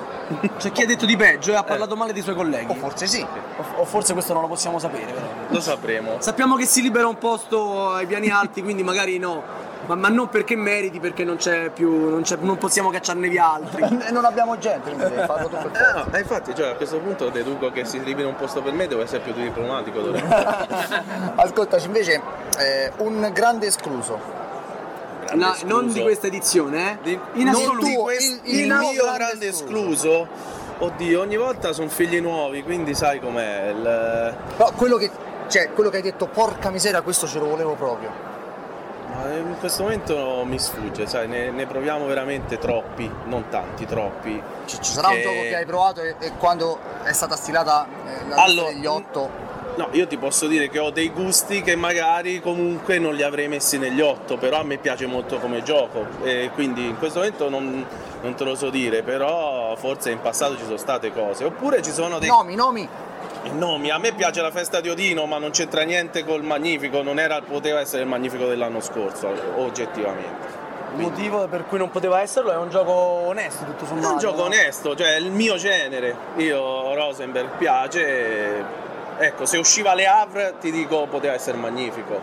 Perché introduceva una cosa nuova. Quell'altro è il suo solito gioco, bello, strutturato, ma vai avanti così. Però possiamo dire che la festa di Odino è il, grande escluso di Plombier. No. E dai, dai. No, non mi sbilancio, non lo sbilancio. Se più tardi mi viene in mente vi vengo a cercare e ve lo dico. Poi ti aspettiamo. Vabbè. Va bene, invece tra, tra voi giudici c'è sintonia, c'è grande discordanza, siete un- una giuria eterogenea. Allora, la giuria è ogni anno sempre più eterogenea effettivamente perché si introducono nuove visioni del- della materia. Il- no, a me piace, anzi mi piace se c'è degli scontri perché non si può avere tutti gli stessi gusti.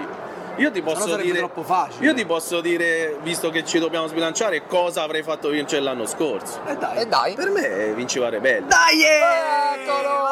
Non ti dico un escluso. Da un German, E l'ha- grande da un vittoria, German. grande Proprio vittoria. perché io in, in fase di discussione ti dico, eh, se devo far vincere un American, quest'anno faccio vincere quell'American. Era l'anno dicendo. giusto per Era far l'anno. vincere un American. Perché comunque l'ibrido che ne è uscito comunque dal premio è interessante, non è stato poi più apprezzato da quello che è il nostro pubblico, perché alla fine anche noi come giuria dobbiamo avere un pubblico, abbiamo un target, una cosa a cui indirizziamo il premio che non ha colto quello che abbiamo colto noi. Eh, non mi Bellezza, bellezza difficilmente ripetibile, tra l'altro. Esatto, cosa dici? Craiavo? No, di, no, no, Star Wars Rebellion. Rebellion. Esatto, no, aspetta, aspettiamo l'espansione che non l'ho ancora provata. Esatto. Ma hai fatto fare un ragionamento, adesso eh, mi è piaciuto molto il tuo commento, mi ha fatto pensare. Ma eh, tu che eh, stai all'interno della Dana dei Goblin di Pisa, eh, non ti perdi un'edizione di Essen, sei sempre qui a play, quindi hai il polso della situazione eh, nella sua evoluzione nel tempo per quello che riguarda i giochi da tavola. Puoi dire se c'è stato un magnifico, uno qualsiasi, anche senza fare il titolo in questo punto, però, che eh, dopo essere stato scelto, però ha lasciato un po' il tempo che trova, un po' come quello che vince Sanremo, che poi tutti ascoltano quello che è arrivato secondo o terzo. Te l'ho appena detto.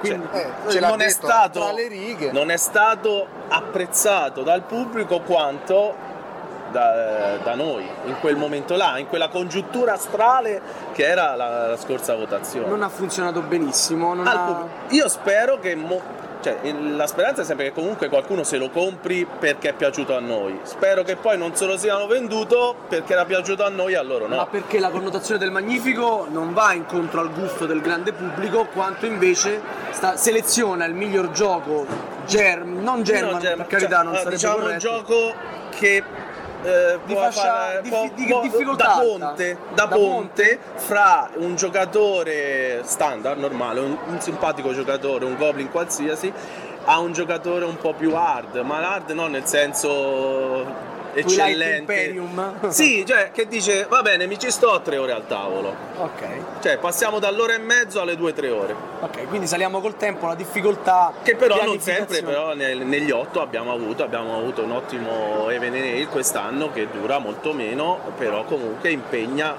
un giocatore medio a a aspirare a giocare un po' di più. No? Forse? Ti ringraziamo Mirko. Prego, grazie a voi. Grazie, ciao Ciao, Mirko. ciao, ciao. Allora, anche se la puntata del podcast è dedicata al Magnifico, noi ci troviamo a Modena Play e non è possibile distinguere, disgiungere il binomio Modena Play Tana dei Goblin prestito. Non abbiamo Jones perché dopo tre giorni di prestito è afono, ma abbiamo la presidentessa. Ciao Vania, Ciao ragazzi, come va? Abbastanza bene. Io ho ancora la voce, ma semplicemente perché io sono molto più allenata degli altri a urlare continuamente. Perché c'hai il fisico e, Sì, e perché sei sì. donna. Sì, certo, ovvio. La, la voce di petto. Perché continuo a rimproverare Jones tutto il giorno, è ovvio. O sei allenata? bionica? Sei allenata. No, no, no. Bionica no. No, no. Perfetto. Carne e cuore goblin. Verde. Verdissima! Allora, dici qualcosa che ci faccia sognare. Quanti prestiti abbiamo fatto? Quanta gente è venuta? Quanti ci hanno promesso monumenti? Quanti si sono innamorati di tuo marito? Allora, Nell'ordine. nell'ordine, adesso è quasi l'una e siamo quasi a 800 prestiti. Che è, andando che è veramente bene. tanto, Sta perché oggi è domenica. L'anno scorso abbiamo chiuso a 1380 più o meno prestiti. sforiamo tranquillamente eh, quest'anno. Tra l'altro abbiamo spiegato quasi tutto, quindi siamo stati veramente bravissimi, abbiamo avuto un sacco di spiegatori in più, bravissimi, siamo felicissimi di questa cosa. Perché lo spieghiamo per chi non ci conosce, quei due o tre ormai, Anche di meno. anche di meno, che la Tana dei Goblin a Modena ha una area prestito dove oltre a prestare i giochi più famosi, gli ultimi giochi usciti e quelli più belli, li spiega pure. Esatto, vi diamo il gioco e lo spiegatore, giusto Vania?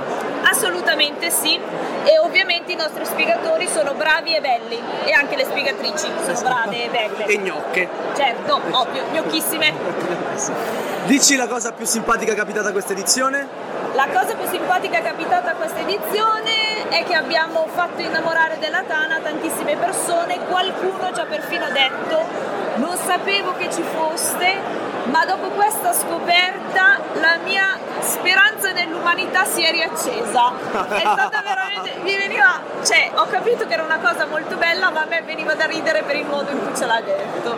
Sono delle, sono delle parole bellissime. Sicuramente sincere perché eh, l'aveva, l'aveva- l'ha, l'ha tirata fuori con la commozione, io ho visto che c'era veramente... Ah, un- un aneddoto invece te lo do io, eh, magari ne, ne succederanno altri da qui a chiusura, però questo rimane uno dei tanti.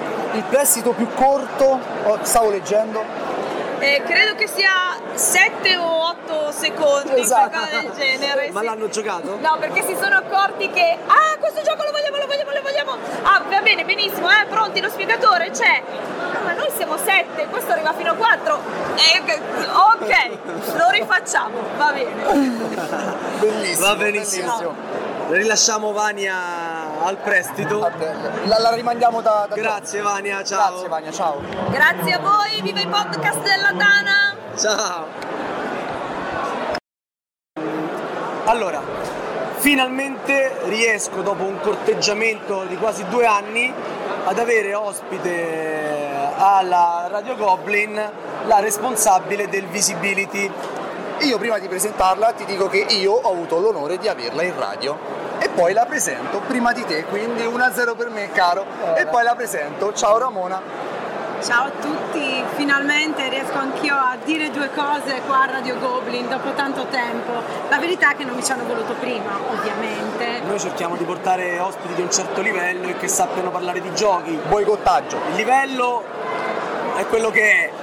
I, i giochi, cioè, parli di first class. eh, Solo giochi belli. Intanto voglio dire che ho venduto tutte le magliette Io gioco German e invece quelle Io gioco American latitano. perché ne hai stampate molte di più e giustamente sono rimaste. e quindi ora, le compro tutte io. A proposito di magliette, ma perché che abbiamo- fai? Fai la tappezziera? Che cosa succede? Che...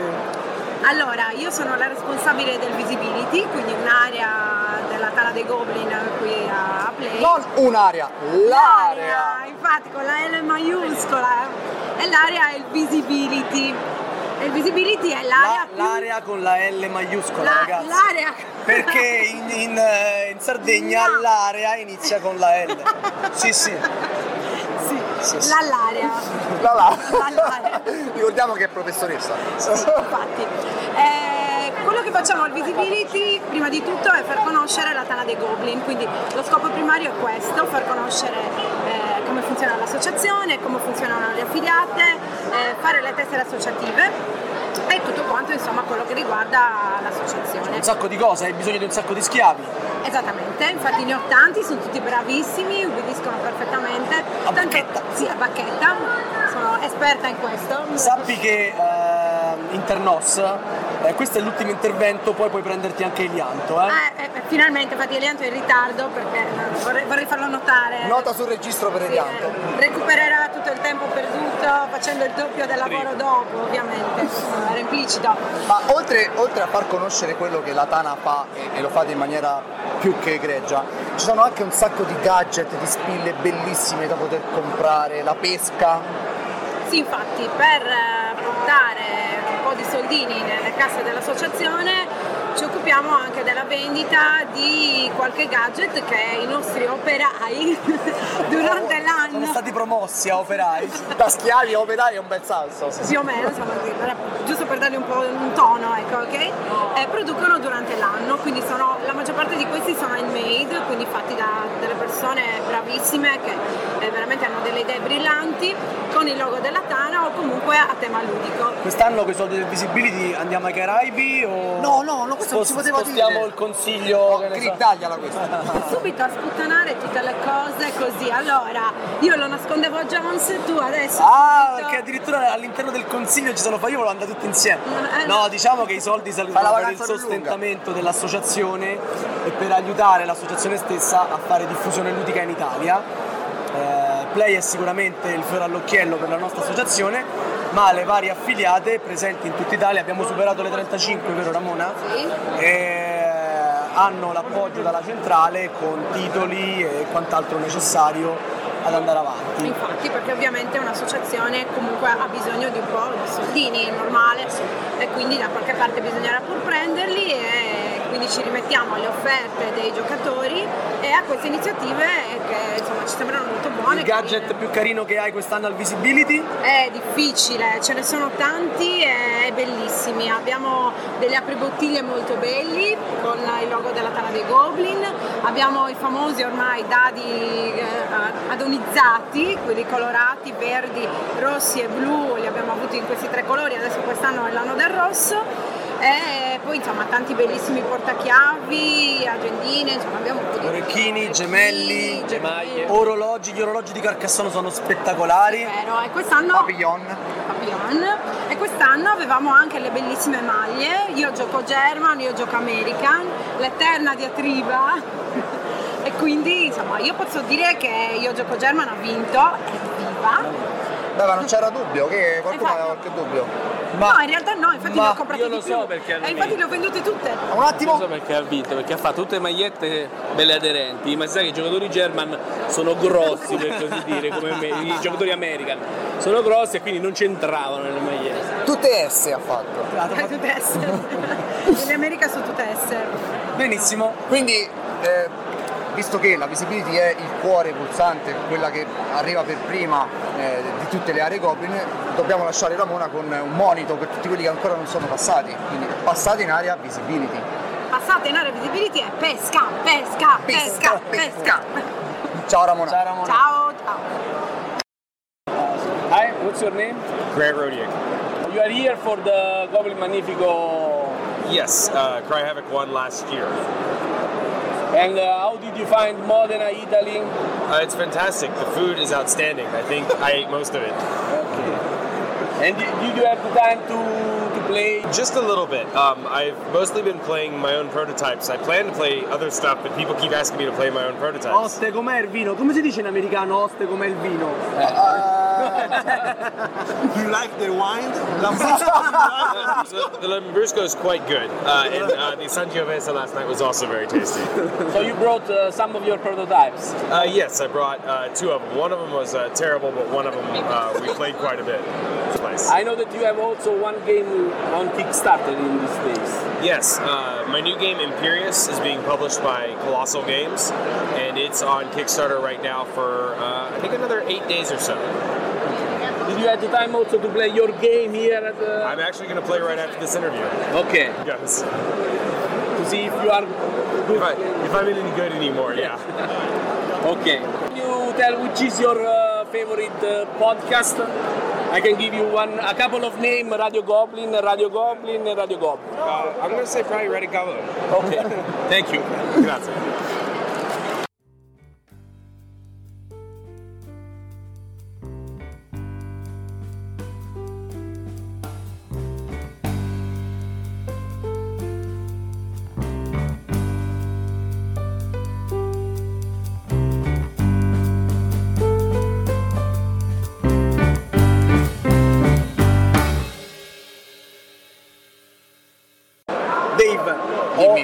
Ho un'idea per i bloopers. Vai.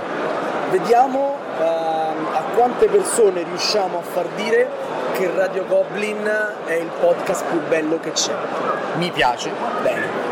Tanto. E io rilancio dicendoti che, vediamo se ti piace l'idea, vediamo a quanti passanti riusciamo a far dire una corbelleria su un qualsiasi gioco che ci viene al momento. Malefico. Benissimo, mi piace, direi magnifico. Magnifico. Andiamo. Camminando per eh, i corridoi di Play, ecco che importuniamo la prima persona. Nome? Corrado Cobb sul forum della Tana. Ciao Ah, Corrado.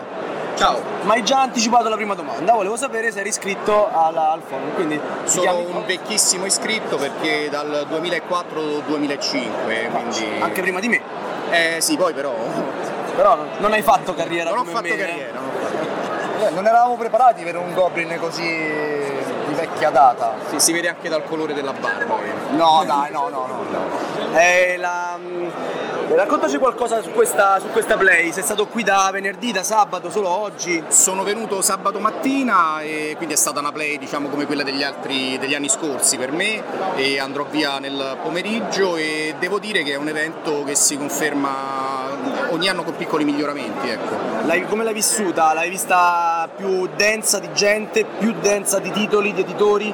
Uguale, ci siamo un po' fermati, stiamo crescendo, fa schifo, è bellissimo. Eh, io la Dana gioco- è, la, è la- è la- la il Dana- padiglione migliore, la la concorrenza sempre- non esiste. A posto, grazie, ciao, ciao, ciao. Disgraziati. No, devo dire i titoli sono veramente tanti. eh, io gioco da parecchi anni, quindi eh, bisogna fare sempre più selezione. Senti, hai provato qualche magnifico? Ho provato, no, volevo provare oggi Vasted Crystal Caverns, eh, però vedo che sono un po' di tavoli affollati. e Ce ne abbiamo due, adesso ti raccomando con qualcuno, eh, perché noi siamo molto... Di- dietro pagamento. Ah, assolutamente, poi quando, quando stacchiamo ci dai le 50 e noi ti raccomandiamo. Va bene, senza- Ah, conosci il nostro podcast? Assolutamente, anche questo, li conosco tutti, li ho sentiti anche più volte, in particolare quelli sui Wargames. E ah, volevo, cioè, li, senti, volevo- li conosci tutti i nostri! I vostri, i vostri. Ah, hai capito, c'è proprio la collezione, quella... Bene, bravo, bravo. No, volevo, ah, 8 pieno quindi. Ah, volevi dire? Volevo ringraziare Paolo, eh, Paolo Cariolato e Nando Ferrari perché appunto da quando ho sentito il loro podcast ho speso 400 euro in Wargames. Ti ringrazio. Grande Paolo, vai! Ringraziano anche loro. Bene. A posto. Grazie, grazie ciao, a buon voi, buon divertimento. lavoro, ciao, ciao, ciao. ciao. Vai, continuiamo a importunare la gente che passa davanti all'area Magnifico. Questo ci piace. C'è un bel ragazzo altissimo, almeno rispetto a me, ma anche, Ma rispetto a rispe- Dave. anche rispetto a me e io diciamo che sono alto. Ciao, ti chiami? Edoardo. Eh, conosci la Dana dei Goblin, Edoardo? Un po' sì. Sei iscritto al forum? No. Ah. Male, male, male. Segna, prima cosa da fare quando arrivi a casa, www.goblins.net e vai e ti segni. Quindi non conosci nemmeno il nostro podcast, Radio Goblin? Non lo conosco, cioè, nel senso non lo frequento, però so che c'era e, e comunque ho amici che lo conoscono. Quindi... E dove sono questi amici che così andiamo, a cercarli? Eh? Eh, stanno a comprare i giochi. Va bene, bene. A proposito di giochi, sei venuto per qualcosa in particolare? Sono venuto perché è il primo anno che vengo alla Modena Play e venuto ieri, anche oggi, quindi due giorni. Ieri abbiamo giocato sempre alla Dama dei Goblin tutto il giorno, quindi che già conoscevamo un po'. Questo vi abbiamo detto di dirlo prima del... Ma perché c'è- c'è- ci, sono, ci sono altri tavoli oltre quelli della Dana dei Goblin? No, tu, tu ne hai visti? Liberi proprio no. Tu? Ma neanche... Li- liberi soprattutto, poi... Però sì, sì, sì, no. Il oggi- gioco che ti ha colpito di più, che ti è piaciuto? Guarda, per adesso di quelli che ho provato mi è piaciuto Fotosintesi adesso ne voglio provare altri. Tipo, tipo, tipo? Azul, Ok. eh, Conosci la meccanica di quello che parla? VC.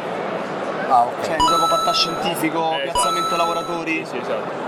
Ok, perfetto. E, mm, Photosynthesis. Eh, probabilmente lo sfrutto la- l'aggancio per parlare ai nostri ascoltatori. È uno dei titoli dei Masters. I Masters italiani li organizza la Tanate Goblin. È un torneo. Si dice che lì eh, sia un torneo per quelli bravi, in realtà può, andare chiunque. È molto scacchista come gioco, quindi devi stare diventa scemo. Quest'anno a Rimini abbiamo, che fuma, Sì, se no- ci abbiamo l'autore. Esatto. Ci abbiamo l'autore a Esatto. consegnare il premio, quindi Esatto. chi vorrà si- ci si può ancora iscrivere. eh, si fa due giorni di vacanza a Rimini a fine maggio e conosce l'autore e magari prende anche un bel premio. Buona sapersi. Va bene, io direi bene o male. Grazie. Solo a una cosa, no, no, bene, nel senso, eh. Sì, sì, ci piacerebbe, che ne so, fa un po' di pubblicità al podcast, magari che puoi dire che Radio bello, Goblin dice- avrà tutti quelli che. Non so, siccome fa- faremo dei bloopers, no? Tu dici Radio Goblin è il podcast più bello di tutti i podcast. Dici no, ma io ho ascoltato i podcast, sai, Radio Goblin. Eh? Ok. Torniamo? Vai. Allora, parlando di, parlando di podcast, eh, eh, ci hai detto che conosci bene, benissimo Radio Goblin. Eh, ci puoi dire qualcosa? Ti piace come è fatto? Guarda, io lo adoro, uno dei migliori che ho trovato in giro e lo consiglio a tutti. Grande. Potervi divertire, Perfetto. cerchi magari nuovi giochi da Grazie, ottimo, grazie. Grazie. Ancora nei corridoi di play siamo importuni con una coppia di ragazzi che curiosavano nell'area Magnifico. I vostri nomi? Morgan. Masha. Ah, due nomi con la M. Italianissimi. Come l'altro. Magnifico, esatto. Eh, conoscete la Tana dei Goblin? Sì. Siete iscritti in Tana? No. Non ancora. No, non ancora, quindi non avete il nick. eh, Non possiamo fargli domande sui nick, purtroppo basta, grazie. No, no, no. Beh, cos'è la, buca del coboldo? Ma è... Cos'è la buca del coboldo? È un'associazione cremonese che è nata da un anno circa, eh, di cui fa parte lei, motivi che capiamo perfettamente. non sono ancora riuscito perché mi sono trasferito in un'altra città e quindi eh, la buca del coboldo, essendo solo cremonese, attualmente non, eh, non copre altri cremonesi. Quindi adesso possiamo giustamente, quindi siete molto attivi anche nella diffusione ludica. Sì, sì, ieri c'era il nostro presidente Michele che ha fatto il giro con l'associazione, si è messo a parlare, si sta muovendo anche su Cremona per coinvolgere magari i bambini, espandere comunque il gioco da tavolo non soltanto a chi già gioca, ma Avete un sito, un riferimento che volete lasciare ai nostri ascoltatori, magari che abitano in zona? Allora, su Facebook e la Bocca del Coboldo ci trovate dove scriviamo appunto dove organizziamo tornei, eventi, soprattutto sul cremonesi. E poi, basta, per adesso siamo soltanto su Facebook. A Cremona non abbiamo una Ci dà tanto. Ancora no, infatti. Rivolgetevi a Jones. Però mi raccomando non chiedetegli se si può entrare e uscire da Play durante la manifestazione. Voi non mai, mai. Va bene, va bene, ok. Allora, un'impressione a questo punto da addetti ai lavori su questa edizione di Play. È la vostra prima? Ne avete già visitate altre? Ci fate qualche paragone? Allora, questa qua è la quarta? La quarta È la quarta e sic- sicuramente l'anno scorso è stata più vivibile, forse c'era meno gente, non lo so, siamo riusciti a giocare un po' di più. Ieri abbiamo fatto più che altro giri negli stand per comprare qualcosa e oggi ci dedichiamo a giocare e basta. A prenotarci. Sì, perché tavoli se ne trovano pochi. Esatto. Eh, ci, ci dicevate che conoscete la Tana dei Goblin, eh, perché la conoscete?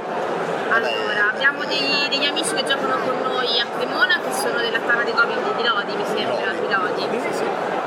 E poi comunque lui si è trasferito a Pisa, quindi voleva un po' avvicinarsi. E anche a Pisa. A Pisa ce n'è una delle più attive, diciamo. La prima? È la prima in assoluto, vero? Partecipa anche all'organizzazione di Lucca Comics. Eh, vabbè, allora proprio. Dici qual è il gioco più bello di questa edizione di Play che hai visto? Allora, il- ieri finalmente ho avuto l'opportunità di provare Iron Sand, eh, War Eternal, devo dire che mi è piaciuto parecchio. Tantissimo. Eh, hai provato, visto in giro Jones Company? No, non ancora. Te lo consigliamo, è un cooperativo con eh, una meccanica di trazione praticamente zero. Esatto, esatto, c'è un deck building e poi c'è.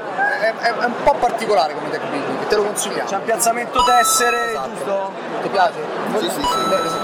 Ok, perfetto. E giusto una cosa, cioè sfruttiamoli, dato che loro comunque sono del settore, sfruttiamoli per dirgli qualcosa del podcast, magari che ne so, ci potete dire che lo conoscete, che è bello. Tanto lui è regista e taglia, que- questo non va. Voi, voi adesso ci dovete dire che conoscete Radio Goblin e che lo ascoltate sempre, che è uno dei podcast più belli. Insomma, è ovvio. Eh, ma tanto questo non va, no? Questo poi lo tagliamo. Lei deve dire soltanto eh, Radio Goblin il podcast più bello di tutti i podcast. Tanto mica lo, sa- lo sanno gli altri. Ma certo, certo. Se poi lo facciamo Tanto dire a lui che non è nemmeno associato. Lo taglia. Lo facciamo no, meglio lei, tanto lo taglia, tranquillo.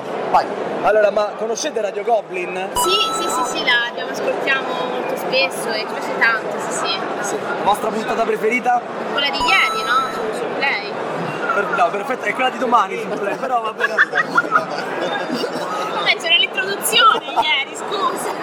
Ci ho provato. Vabbè, dai. Eh, grande, Ra- grazie. Radio Goblin è il podcast più bello che c'è. Eh, Radio Goblin è il podcast più grande, sì. Più bello che c'è. Allora, la rifacciamo, tranquilla. Aspetta, aspetta.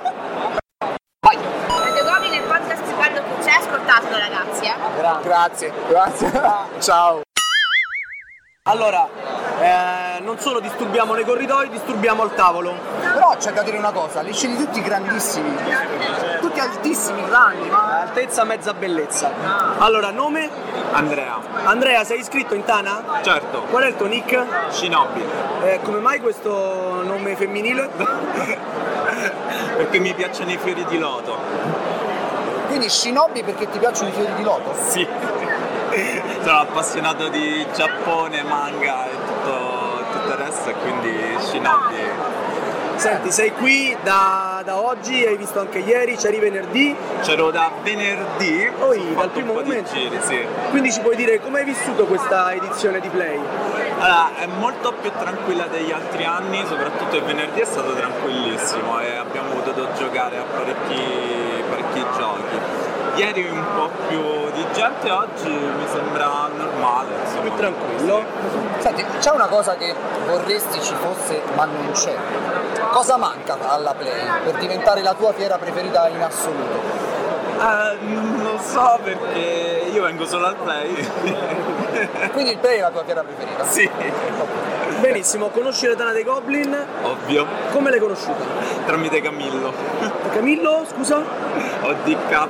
Oh, diciamo, eh, ok.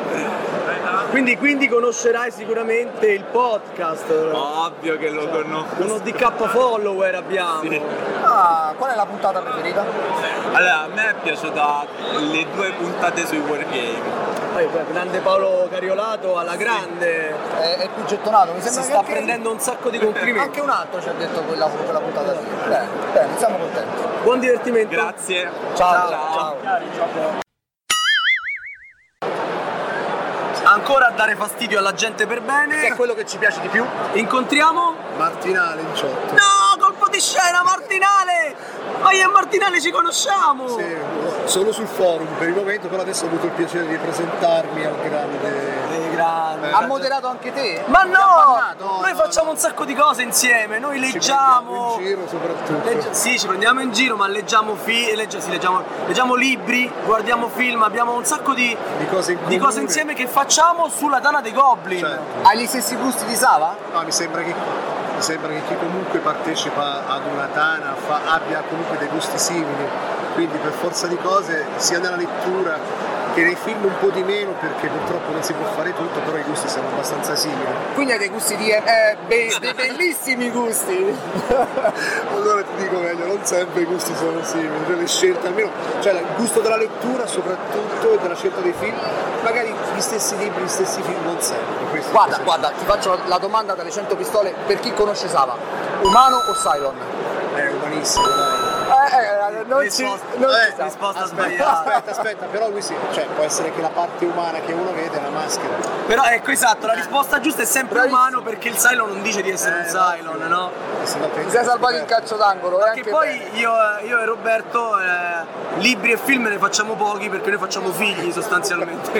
Infatti io ne ho tre, io ne ho tre. quindi- posto. Quindi Martinale è il tuo nick? Sì, praticamente sono i, i due bambini precedenti, il 18 è il mio numero fortunato, manca la piccolina che l'ultima è... Bisogna cambiare nick. Dobbiamo aggiornare Nick, che si chiama? La piccola si chiama Sofia. Ciao Sofia. Ciao Sofia. Ciao. Quindi Martinale so. Marti- Mar- Martina, sì, infatti, Mar- Martina, Martinale Alessandro e Sofia. Perfetto. Bene, senti, ma hai preso qualcosa per Sofì? Quanti anni ha Sofì? Sofia ha 15 mesi. No, no, per Sofì proprio. Per no. Sofia nulla, gli riportiamo i genitori sani e. E per gli altri qualche gioco? ma gli altri giocano, ma più che altro i giochi sono per me e per mia moglie, soprattutto per mia moglie che va allo scontro. Grande. Grandissimo. Da una, dai, raccontaci di un gioco su tutti che ti è piaciuto. Oh, qui Oh, sì, qui a Modena. eh, ho trovato molto bello Wendake, ma a, presci- a sci- a prescindere dal eh, magnifico, Assolutamente. Ma noi mica siamo permalosi, questa la tagliamo, Dave. Sì, sì, questa sì. Ma a prescindere dal magnifico, questa può essere una, una bottarella a Peppe.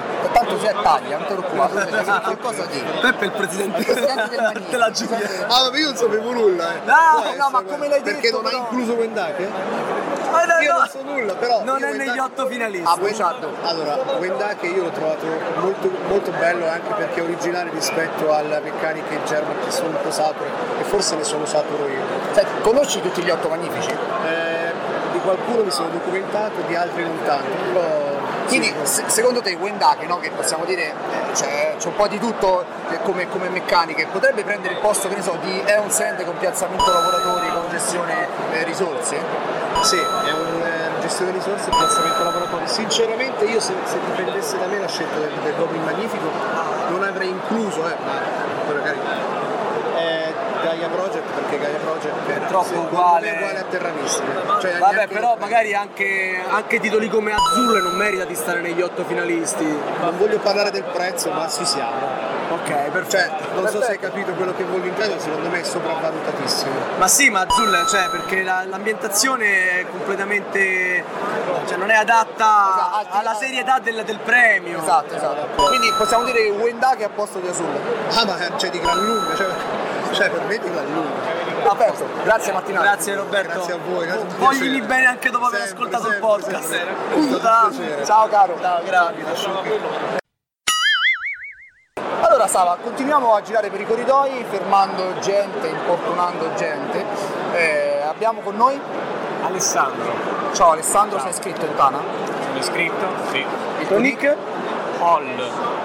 H-O-L. Ah, perché sei un po' di braccino corto? Sì, sì, Mancavano le lettere. lettere. Avevo poche lettere, sì. Come mai non, questo non ti andava di scrivere quel giorno e... No, no, andava bene tre lettere, due non si poteva, c'era il limite Ecco, e quindi... Ricordami di dire a Triade che deve alzare il numero delle lettere perché sta Esatto, cosa. esatto. Ma sta, all sta per. Per niente. No, no, bellissimo. Hai fatto ha- tre, tre lettere a caso? Sì, sì, Come come ASD. IBM, come... Come ASD. ASD, eh, stavano Esatto. vicini alla tastiera, non mi ricordo. Sì, sì, stanno vicino. Sì, sono comode anche. Eh, a per- posto. perfetto, perfetto. Eh, ascolta, hai provato qualche gioco in fiera? Ho provato tre giochi al momento, eh, una storia di pirati, ehm, Santorini, un gioco che ho dimenticato. Vabbè, sei stato da cranio tutto il tempo. No, no, un gioco l'ho provato in giro, sparso, ho dimenticato il titolo, il luogo. Quindi non- non- comunque non, non mi piaceva. Eh, no, Santorini? troppo. Santorini molto carino, è divertente, carino. è colorato, belle miniature. Sava, un gioco da provare assolutamente? Da provare assolutamente, eh, tu ci segui, direi John Company. Sì, l'ho già provato. L'hai già provato, non vale, mannaggia, proviamo Azul? Non l'ho, non l'ho provato e non l'ho trovato perché è esaurito. Lo vendevano dalla Genos, l'hanno esaurito il day Sì, one. Quindi Tu lo- non lo- eri. Però lo conosci? Lo conosco, cioè l'ho visto, ho letto da voi l'anteprima. Sai, sai che c'è il piazzamento lavoratori? Sì, sì, sì. Sai che è stato in lizza fino all'ultimo per vincere il Magnifico, però purtroppo negli otto c'erano titoli un po' più pesanti. Lo so. Lo sai, lo perfetto. Ok, perfetto, perfetto. Quindi ci siamo. Eh, do- dobbiamo fargli dire quella cosa. Sì, facciamo? ah, no, però lui ci conosce. Conosci Radio Goblin? No, non mi segui. No, no, ha fatto una faccia come a dire. Quindi lo sì, conosci. sì, la conosco. La puntata preferita? Oddio, non me la ricordo. Dai, quella in cui parliamo dei cooperativi? Avete fatto una puntata sui... No, eh, infatti, non mi sembrava. Bravo, bravo. Era, era, era domanda a trabocchetto. Dai, dai, dai, facci un promo per il podcast. Seguite Radio Goblin, la radio più verde del mondo. Grande! Grazie. Applauso, grazie. Ciao. Ciao. Ciao, Buona. Sì, lui. ciao, ciao. Ciao. Vai. Blocca quelli Dave, blocca Dave. Ho visto. Vi tiravate, dove andavate di corsa? Stavamo cercando come si vota il gioco dell'anno. Lei mi fa, va, dai, andiamo a votare, mi tira. Ah, troppo tardi, l'abbiamo già deciso. Keeper ha vinto il Magnifico, Gloomhaven l'ho scelto dai Goblin. Ah, Ormai bene. per quest'anno è Gloomhaven l'ho preso, però ancora non riesco a giocarci. Male. Non trovo gli altri due, Male. però l'ho comprato. Ma Dave, che maleducati, le presentazioni. Eh, ah, scusate, eh, oh, ehm, nome? Valerio? Carla. Sei iscritto in Tana? Sì. Io Nick? sì. Nick? E Dark Seal. io Lei no. Non ancora. ris- Vedrò. risposta esatta. Dark Seal perché? Ma eh, sono un appassionato di giochi da tavolo e giochi di ruolo, una bella collezione insomma, quindi Come hai mi conosciuto piace. la Tana dei Goblin? L'ho conosciuta praticamente quando avete aperto il sito, perché abbiamo fatto uno scambio link con il mio sito di giochi di ruolo, che non dico perché non vi voglio fare pubblicità. Dillo, dillo. Mi- Mist.it, un gioco di ruolo amatoriale, diciamo, fatto da, Mist con la Y o con la I? Mist con la Y come il Come il famoso, famoso come il famoso videogioco. videogioco. Ottimo, mist.it. Esatto.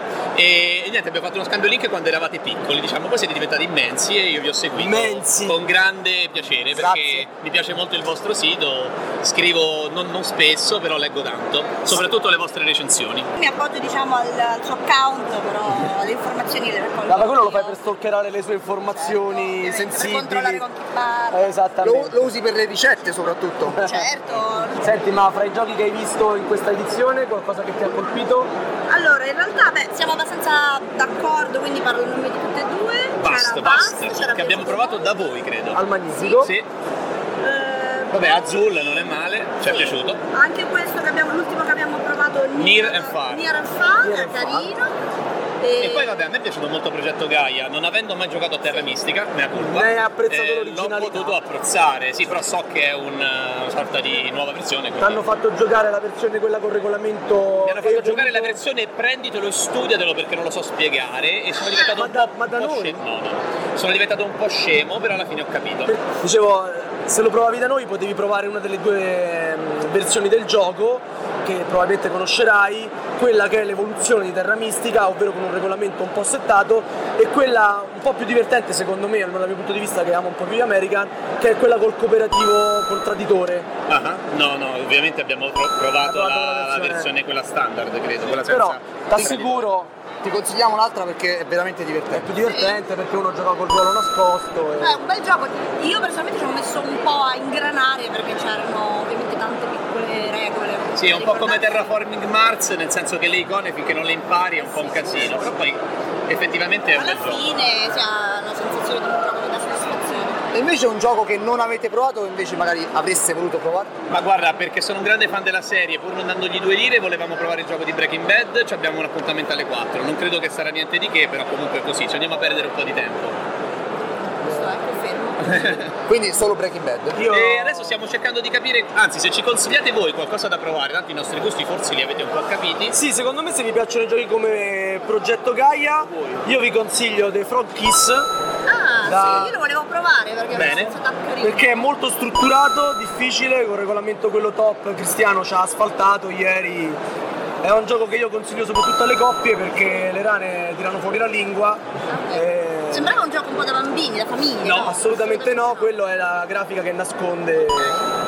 Di solito di fronte a grafiche puccettose dentro poi c'è, c'è qualcosa, eh? E in questo c'è. Ok. Vi ringraziamo per la Grazie disponibilità. Grazie a voi, che dai, basta. Aspetta, Ah, vero, buono. Questa è la cosa più importante. Un punto per Dave, per favore. Tanto, tanto poi sto pezzo lo tagliamo.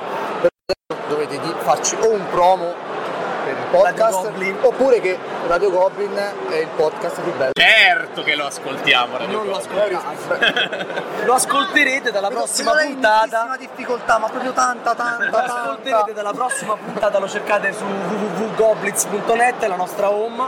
Ci sono le recensioni di Axaroth, tutte 7.1 come voto.